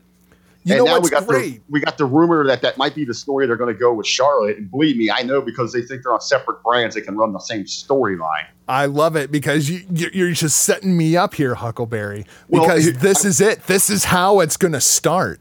Not only is Charlotte losing everything, she's going to be forced to compete in this match, and she's going to be forced to be the captain. Because let's face it, the SmackDown Women's Division is an absolute mess without Charlotte Flair. Her I- I leadership absolutely is you- needed. It is absolutely required to get through this. And you know what's going to happen? She's going to be the last one standing, and Little Miss Bliss is going to put that bitch down. And that's right. Even Alexa Bliss gets to pin Charlotte Flair. And then we get to build her all the way back up to where she wins Even. the Rumble and No. challenges Rousey. I don't think this is going to be enough time to rebuild Charlotte. They have done a lot of damage to Charlotte in a year.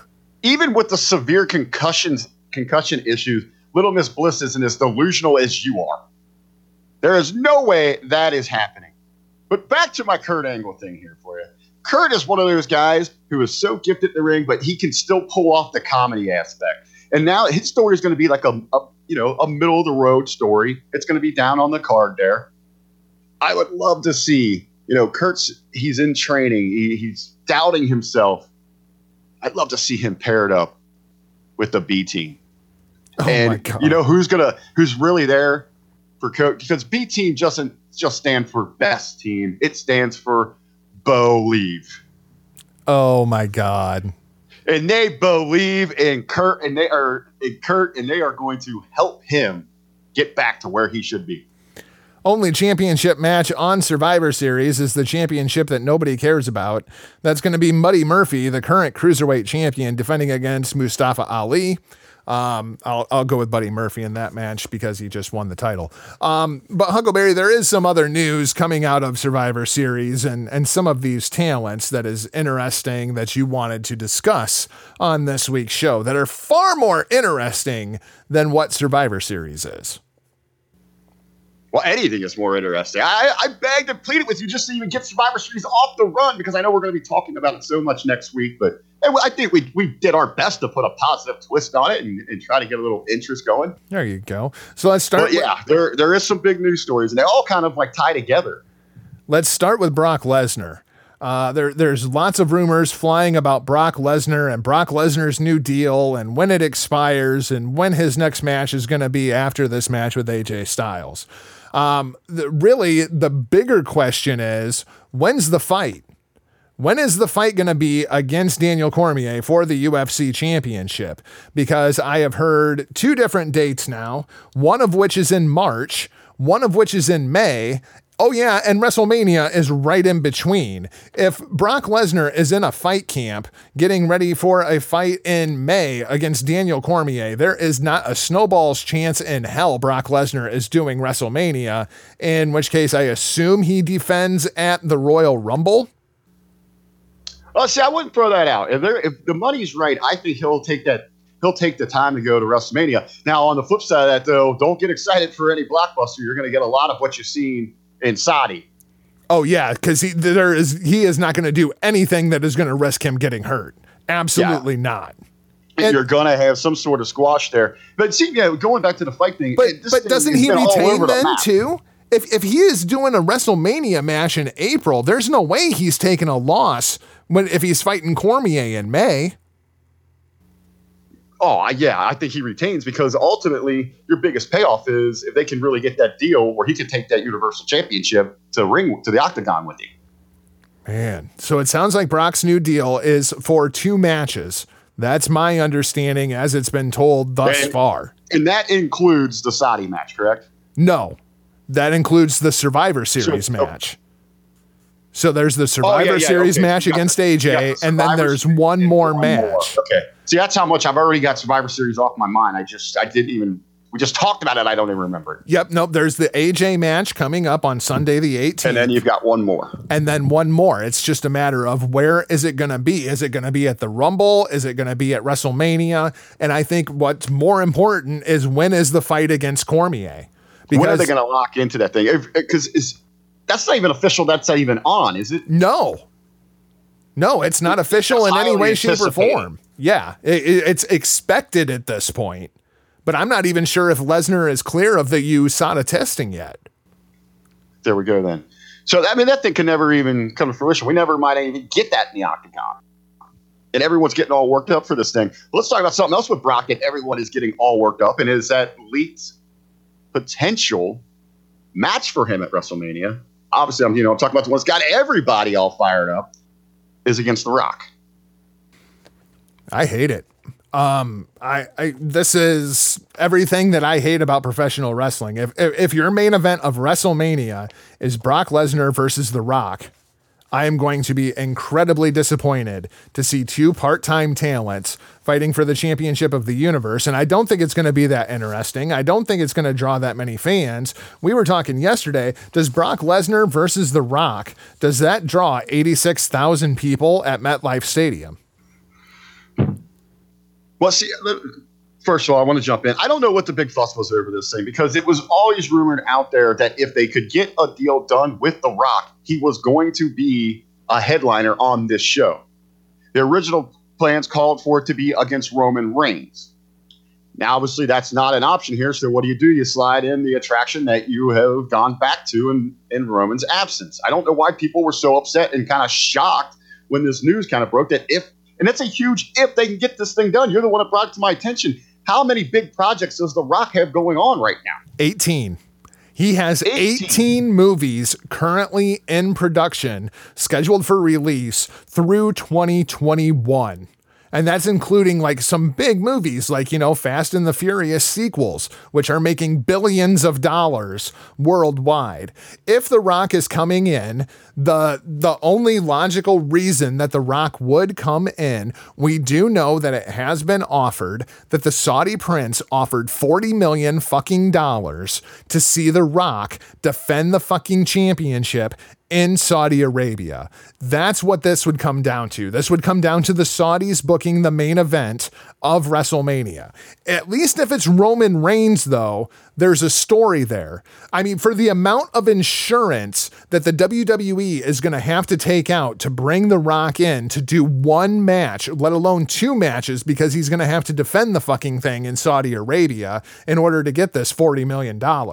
So, in order for this to work, they are going to have to take out an insurance policy on The Rock so that he does not get hurt like what happened at WrestleMania a couple years ago when he was filming the Hercules movie and it threw the entire fucking thing off. So, and uh, ironically, same location. Yeah, exact. Yeah, that's right. In the same location. But I mean, that insurance policy, I cannot imagine what the insurance policy on Dwayne The Rock Johnson is going to be to put the WWE Universal Championship on him. And there's no chance in hell they are taking out that insurance policy without the promise of more Saudi fucking blood money. And then we go back to everyone's getting so worked up that this will main event. I mean, we're talking about WrestleMania where they've kind of they they they tell so many things as main event. You know, every half the damn car is billed as the main event. Yeah, they got so many marquees. Uh, Is there too much emphasis now on what closes this show? No, I don't think there's enough emphasis on what closes That's what I'm saying. Who, everyone gets work gets getting worked up. Who's who's really that invested in this thing? It's not the brand has evolved so much in itself that they don't need that one marquee. They don't need it's Hogan versus Macho Man to sell the event, and you're just kind of there for the undercard as you build up to that big, big closer. That's not the case anymore with WWE.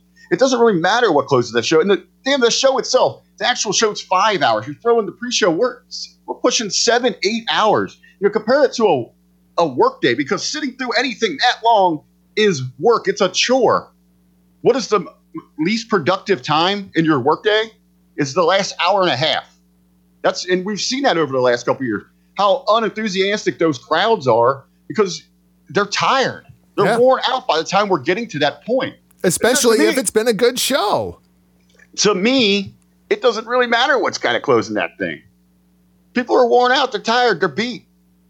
Your your most energy is coming damn near the middle of that thing. And it's still not set- just because you know they're putting the, that's the Universal Championship match. Believe me, if you got Brock out there, that thing's not going to go that long. Run that thing in the middle of the show.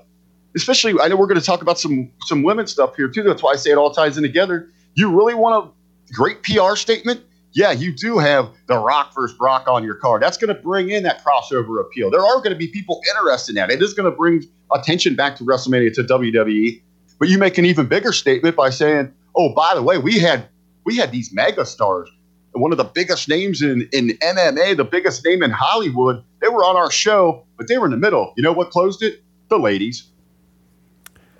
Yeah, I keep hearing this rumor of Charlotte and Rousey, and I just don't see it, man. I just don't see it. They have done so much damage to Charlotte in the last six months. As hot as Becky Lynch is, Charlotte's just not right now. I think you can get back there. I, I still think, and I am a big fan of, I, you know, the one-on-one, the close. I think if you're going to have that big women's match there at WrestleMania, I, to me, I still think you got a lot more money in doing and and just pulling the trigger on that horsewomen versus horsewomen. You're, it's going to be a bigger dynamic. You're going to get more fans invested because there is a great split of you know who's the favorites are for each person instead of just trying to focus in on two of them. Obviously, this it is a PR stunt, so you're it's the more novelty of it where you're going to get you know draw you know, a bigger pool invested. I think they have to be very, very careful with Charlotte right now. Because if they just if if they do this thing with Charlotte where Alexa Bliss is going to pin her right in the middle of the ring at Survivor Series and they're just going to beat down Charlotte and then we're going to completely rebuild her and her journey to the top is going to start Did you, at, did you get some bad ganja or something, man? Because you're like talking out of your ass today.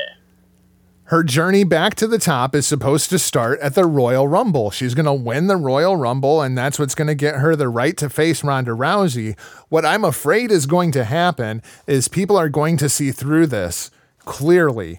And coming off of this program with Becky Lynch, where Charlotte was booed, if you go in there and you put Charlotte over in the Rumble, I think you are risking the same response that Roman Reigns got when he won the Rumble.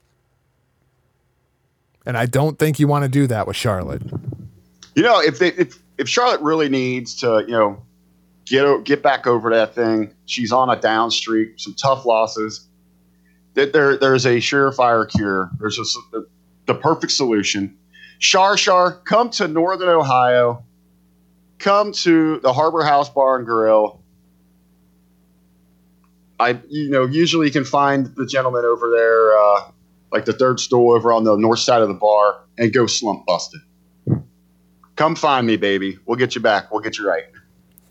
Let's talk about Ronda Rousey. We already talked quite a bit about Becky Lynch, so let's talk a little bit about Ronda Rousey here. Uh, Rick, here just a couple of weeks ago, we had Stephanie McMahon come out and she made the comment that she wanted to have as many female wrestlers as male wrestlers on the roster by a certain date. I don't even remember what the date was, not important. Well, now Ronda Rousey has come out and she is backing up Stephanie McMahon's claims and that's all about equality and we need just as many women wrestlers on the card as we have male wrestlers. And uh, I, I would like to call in our unpaid intern here, uh, uh, Tye Dillinger. Yeah, you're not doing anything, right? Uh, yeah, on, on on the bullshit meter. Uh, where does this one rank? Ten. Ah, yes, ten. Of course, of course. Yes, Rick, I have this at a ten on the bullshitometer. Well, I say I, I got her actual quote here. Uh, this is from her. I would. Uh, I Wait, would from just like from to- Rousey or This is- McMahon? This is Rousey's. Uh, I would just like to see women represent 50% of the roster in 50% of every card. I don't think that's too unreasonable, Rousey noted. Uh, I think that it's far. I think it's far way down the line, but it's a good goal to pursue. So let's talk about this. What does this really mean? Yeah, there's there's there's a number of directions we can kind of start dissecting this thing from. Uh, obviously, again, you know, the PR movement. You know, it's especially coming off of Evolution, which they are still trying to to make everyone believe that this was some some major success. But now we're getting some other numbers out here. And also kind of tie in, you know, we were talking about the WrestleMania main events. The reason that there's the rumor that they're potentially kind of cooled off on putting the women in that spot is because it's being proven now that they're not the draw that they believe they are. Yeah, looks like those numbers coming out, and they are uh, they're kind of rough, man. Kind of rough looking at those numbers. Um, and I thought Evolution was a pretty decent show. The problem was there there's just not the star power. They didn't devote the creative to it. They didn't build the programs the right way. It's not the matches that they had. The matches that they put on were good. I think we all agreed on that. What I think, you know, we were having a, a great conversation with this over on Facebook in a Hami Media discussion group.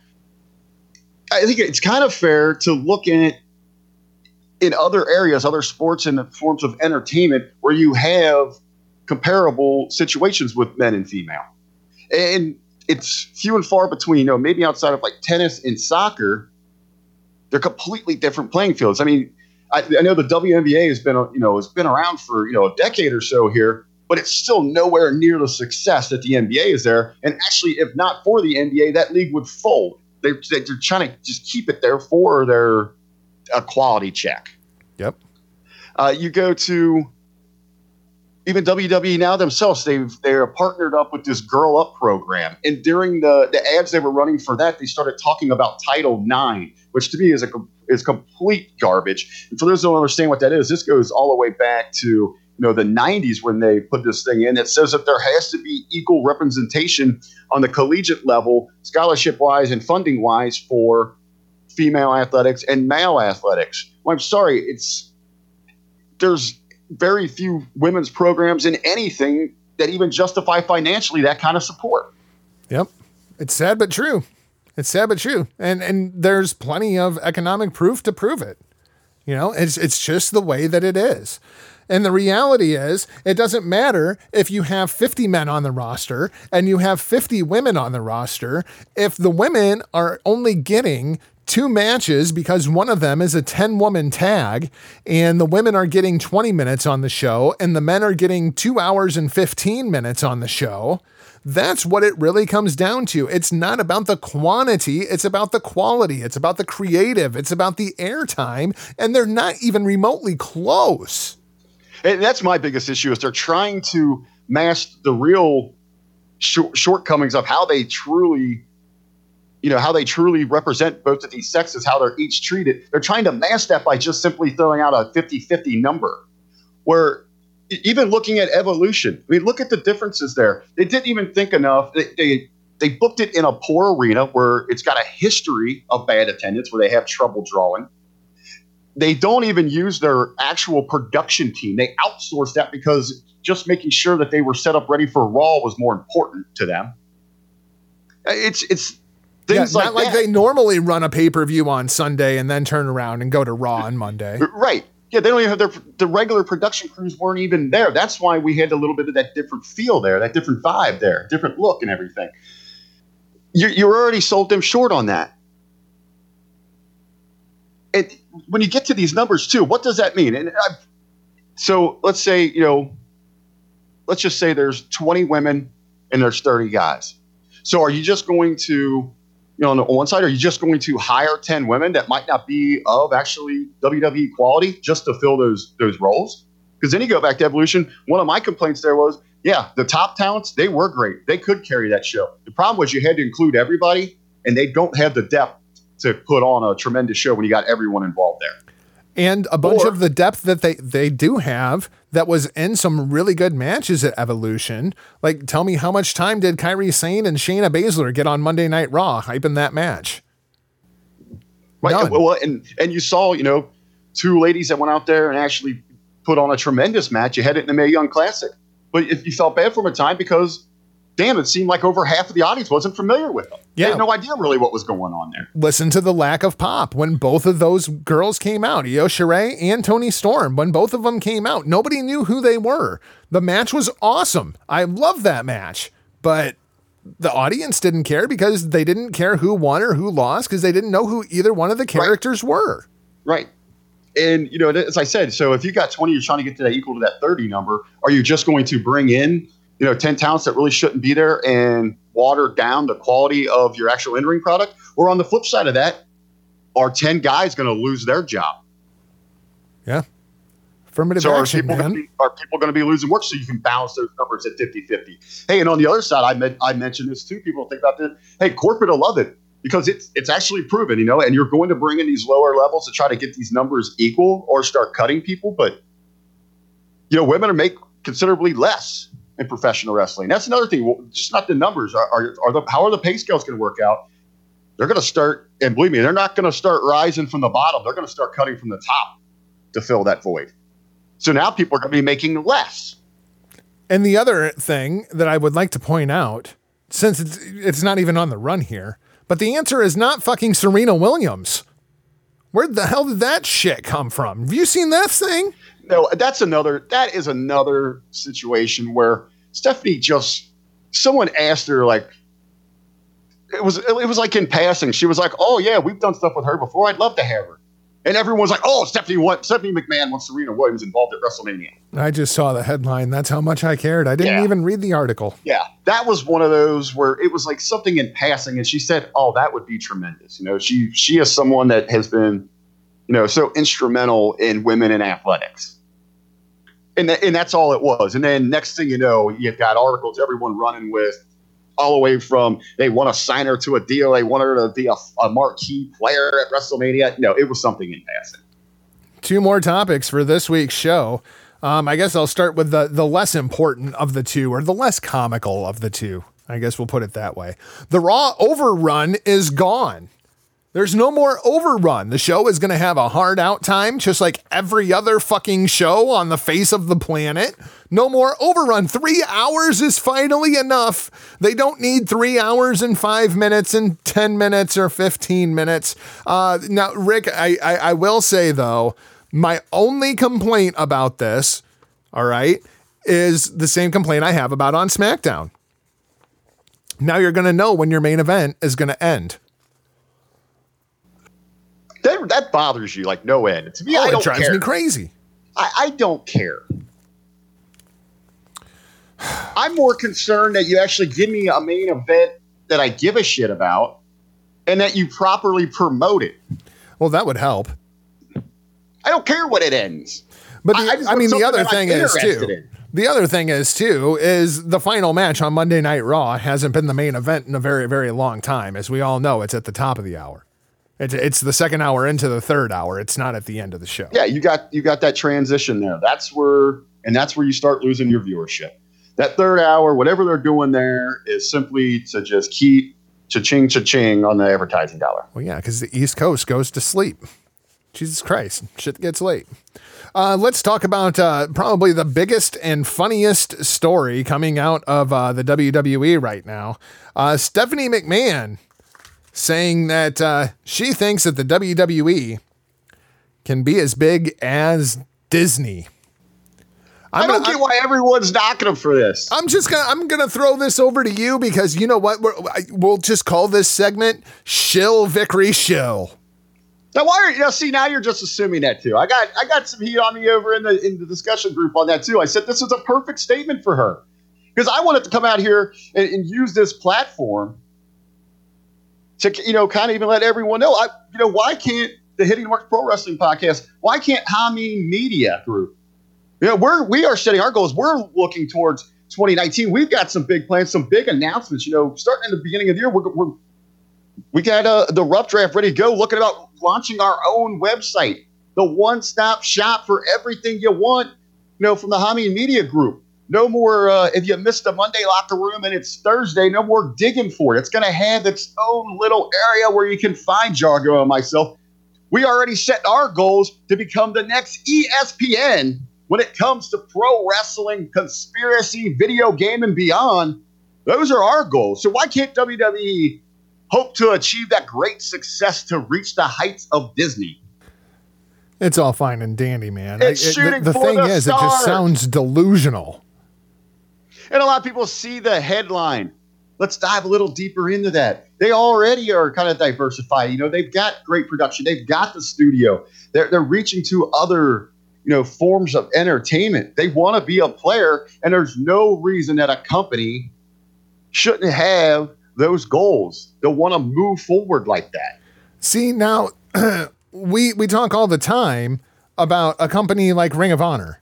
And you know th- that they don't have to compete with the WWE. They they're fine just doing what they're doing, and that's I, I, I feel like that's WWE in this instance. Know your role and shut your mouth. Okay. Here, you want to talk some numbers? Let's talk a, a couple of numbers here. Um, this crazy ass Saudi prince that is evidently sucking on Vince McMahon's asshole. All right. He offered Vince McMahon. Thanks for that visual.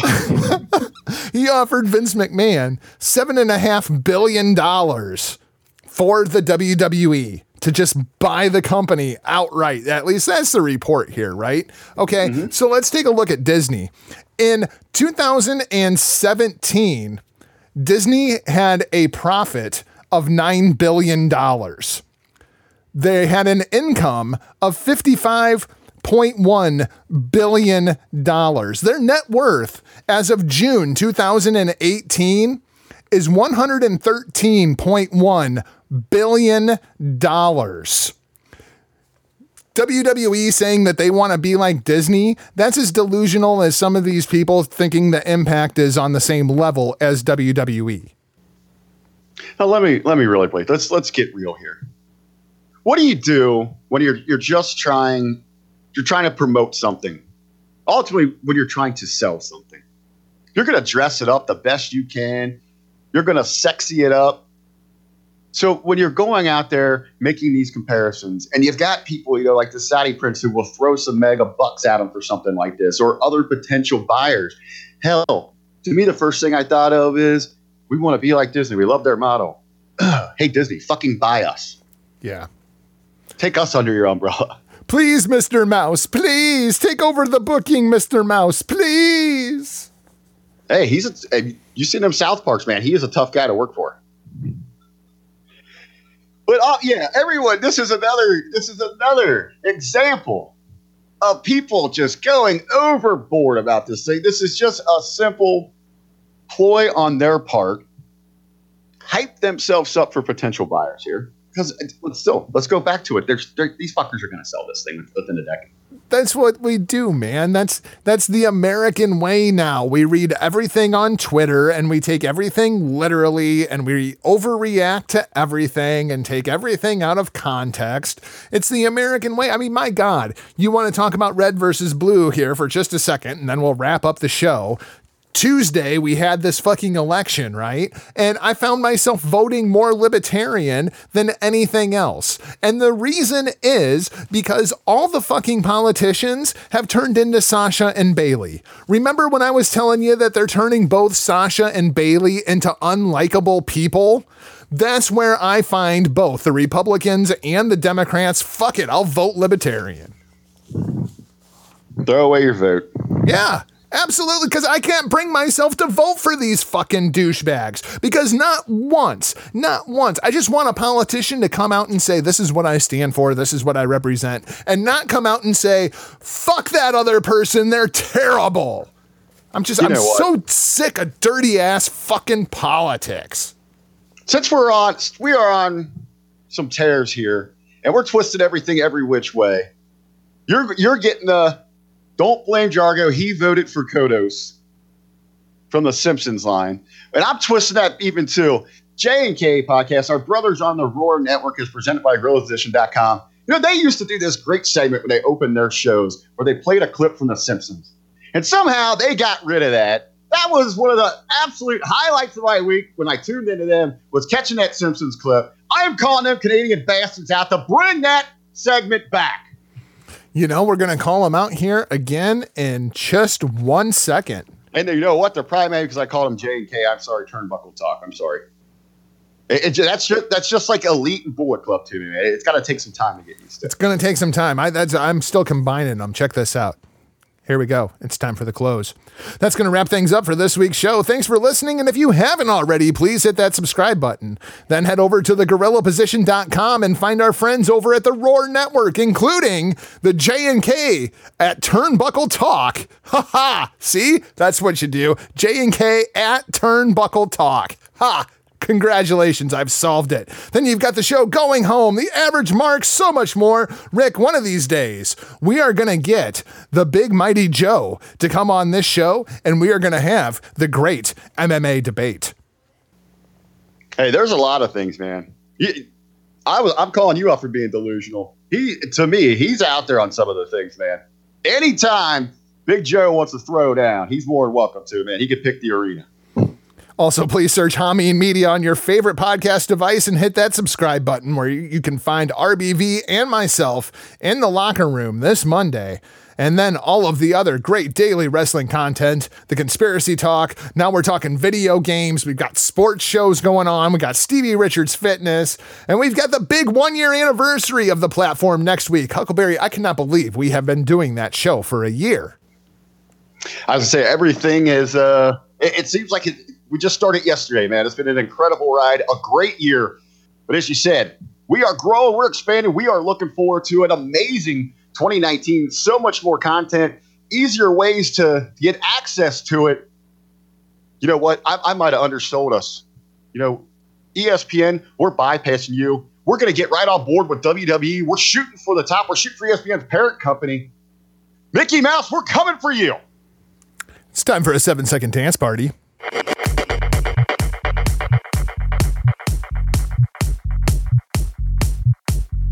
We also can't forget our good friends and partners over at Last Word on our newest partner here at Hitting the Marks. Huckleberry was actually up and dancing. I think he was doing the freaking Macarena. I even hear the editor in chief, Jamie Greer, wants to come on. He wants to do a guest spot here on Hitting the Marks. You suppose we can get Jamie to do a seven second dance party? That's the only way you get on now. Yeah, and the only way that you get off. As always, you can find the show on Twitter at HTMPWPod, on Facebook at Hitting the Marks. Email us at hittingthemarks at gmail.com. You can find me across all social media platforms at Not Jargo, even though I really hate social media. Why don't you all start sending me videos of you doing the seven second dance party? RBV, how do the peeps, the freaks, and the geeks find you? Well, as always, you can check me across all social media platforms at the real RBV. Usually, I use this spot to plug Herd Marketing. You know where to find that. Make sure you're checking that out. But hey, we're getting into the holiday season. That means some good eats. So all you foodies out there, head on over to Facebook. Uh, one of my other little passion projects, Live Food or Die. Go ahead and check this out, man. Tons of great features over there. Uh, right now, I'm gonna start posting if we get done recording here. It's FNA Friday, and I think inspired by our good friends at Dippin' Donuts. FNA Friday is gonna be all about delicious donuts. Fantastic. I love you know what I love about donuts? Like what kind of donut I love more than any other donut? A plain glazed donut. That's my favorite donut. Classic. Yep, still to this day. That's it for this week's show. We'll talk to you Monday in the locker room. For now, we're off like a prom dress. See ya. Point your fingers. Label me. I don't give up. I'll be your bad guy. Stop, stop, go.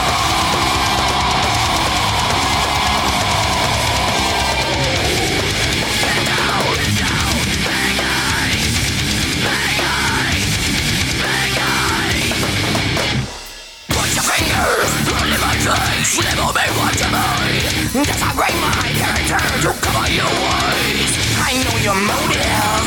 I know of your kind. Break the couples that go stuck deep down inside.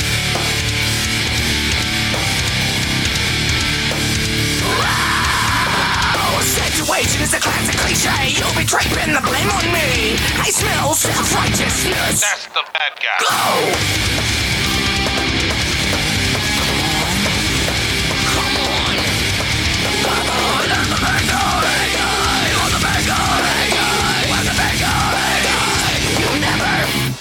Flames burn that story oh unknown Dwell deep down on the subcode Can't escape the wrath I'm on for Life Just a man with a righteous mind Never caught when I cross that line. I'll never be that bad guy.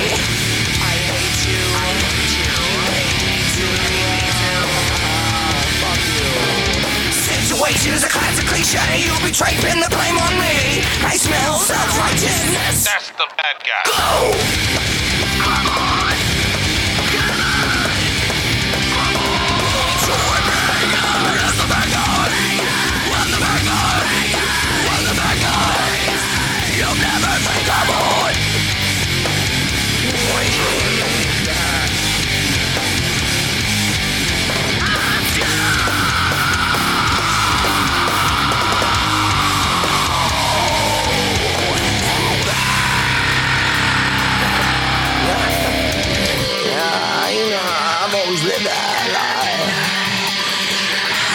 your bitch and I lied.